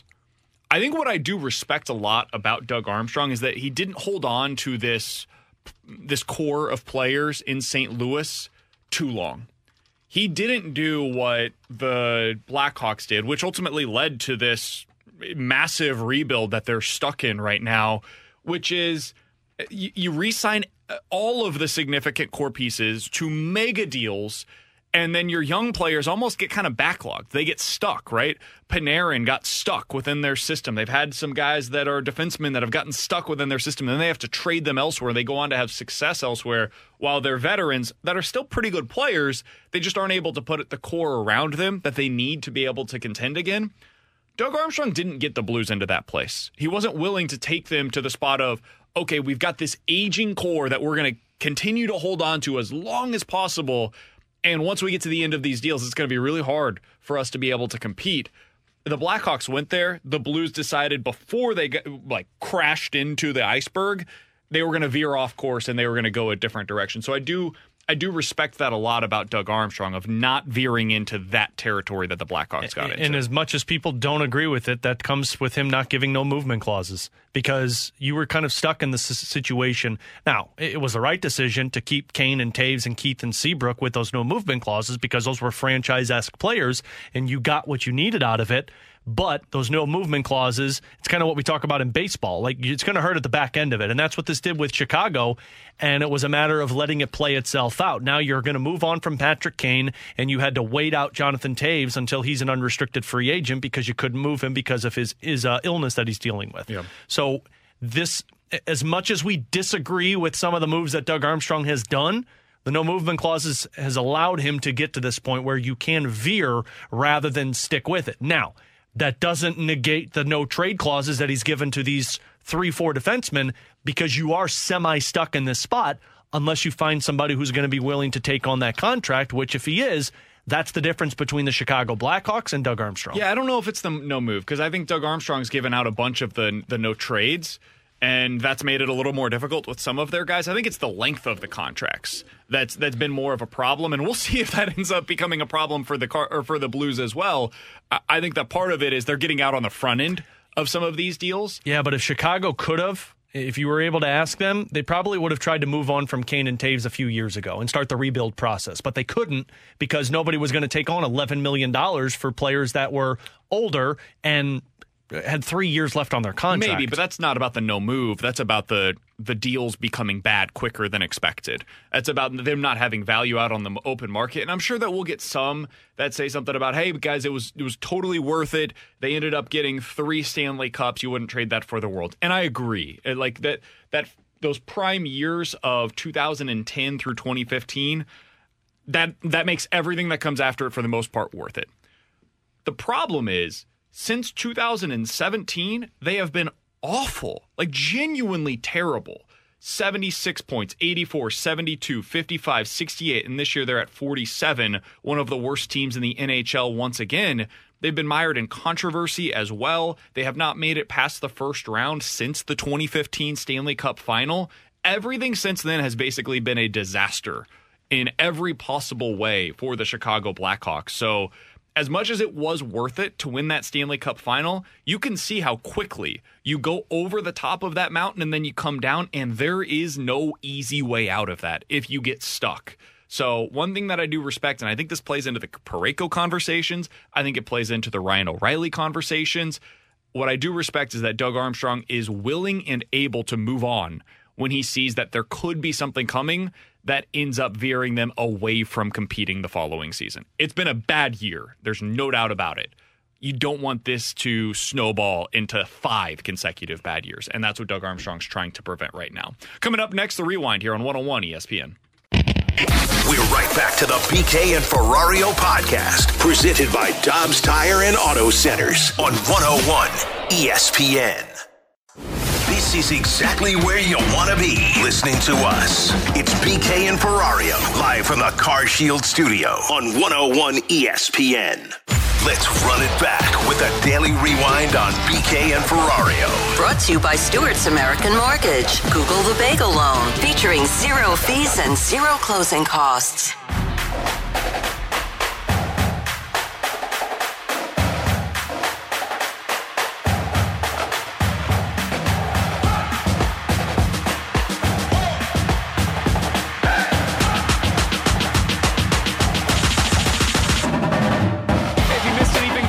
Show, be sure to check it out on the podcast page, 101ESPN.com, and the free 101 ESPN app is where you can go to find it. If you are texter number 55 for no reason at all, at 314-399-9646 on the Air Comfort Service text line, you will win a chance to wi- or you will win a pair rather of single session passes for the State Farm Missouri Valley Conference men's basketball tournament. It's the 33 i- 33rd annual MVC tournament. It is taking place this th- Thursday through Sunday.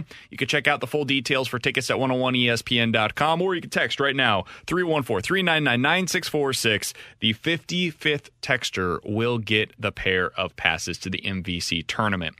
For Alex Ferrario and Tanner Hendrickson, I'm Brandon Kiley. We're excited to be back with you guys once again tomorrow afternoon, and we will be beginning our countdown of the 20 most important players for the Cardinals 2023 season. so be sure to tune in tomorrow. We start our official countdown. We'll tell you who the honorable mentions were that missed the list, and we'll start with number 20 on the countdown of the 20 most important Cardinals for 2023. Excited to do that with you guys tomorrow. The Fast Lane's coming up next from 2 to 6 right here on 101 ESPN. Yeah, I was always an ugly duckling. You've been listening to the BK and Ferrario podcast, presented by Dobbs Tire and Auto Centers on 101 ESPN.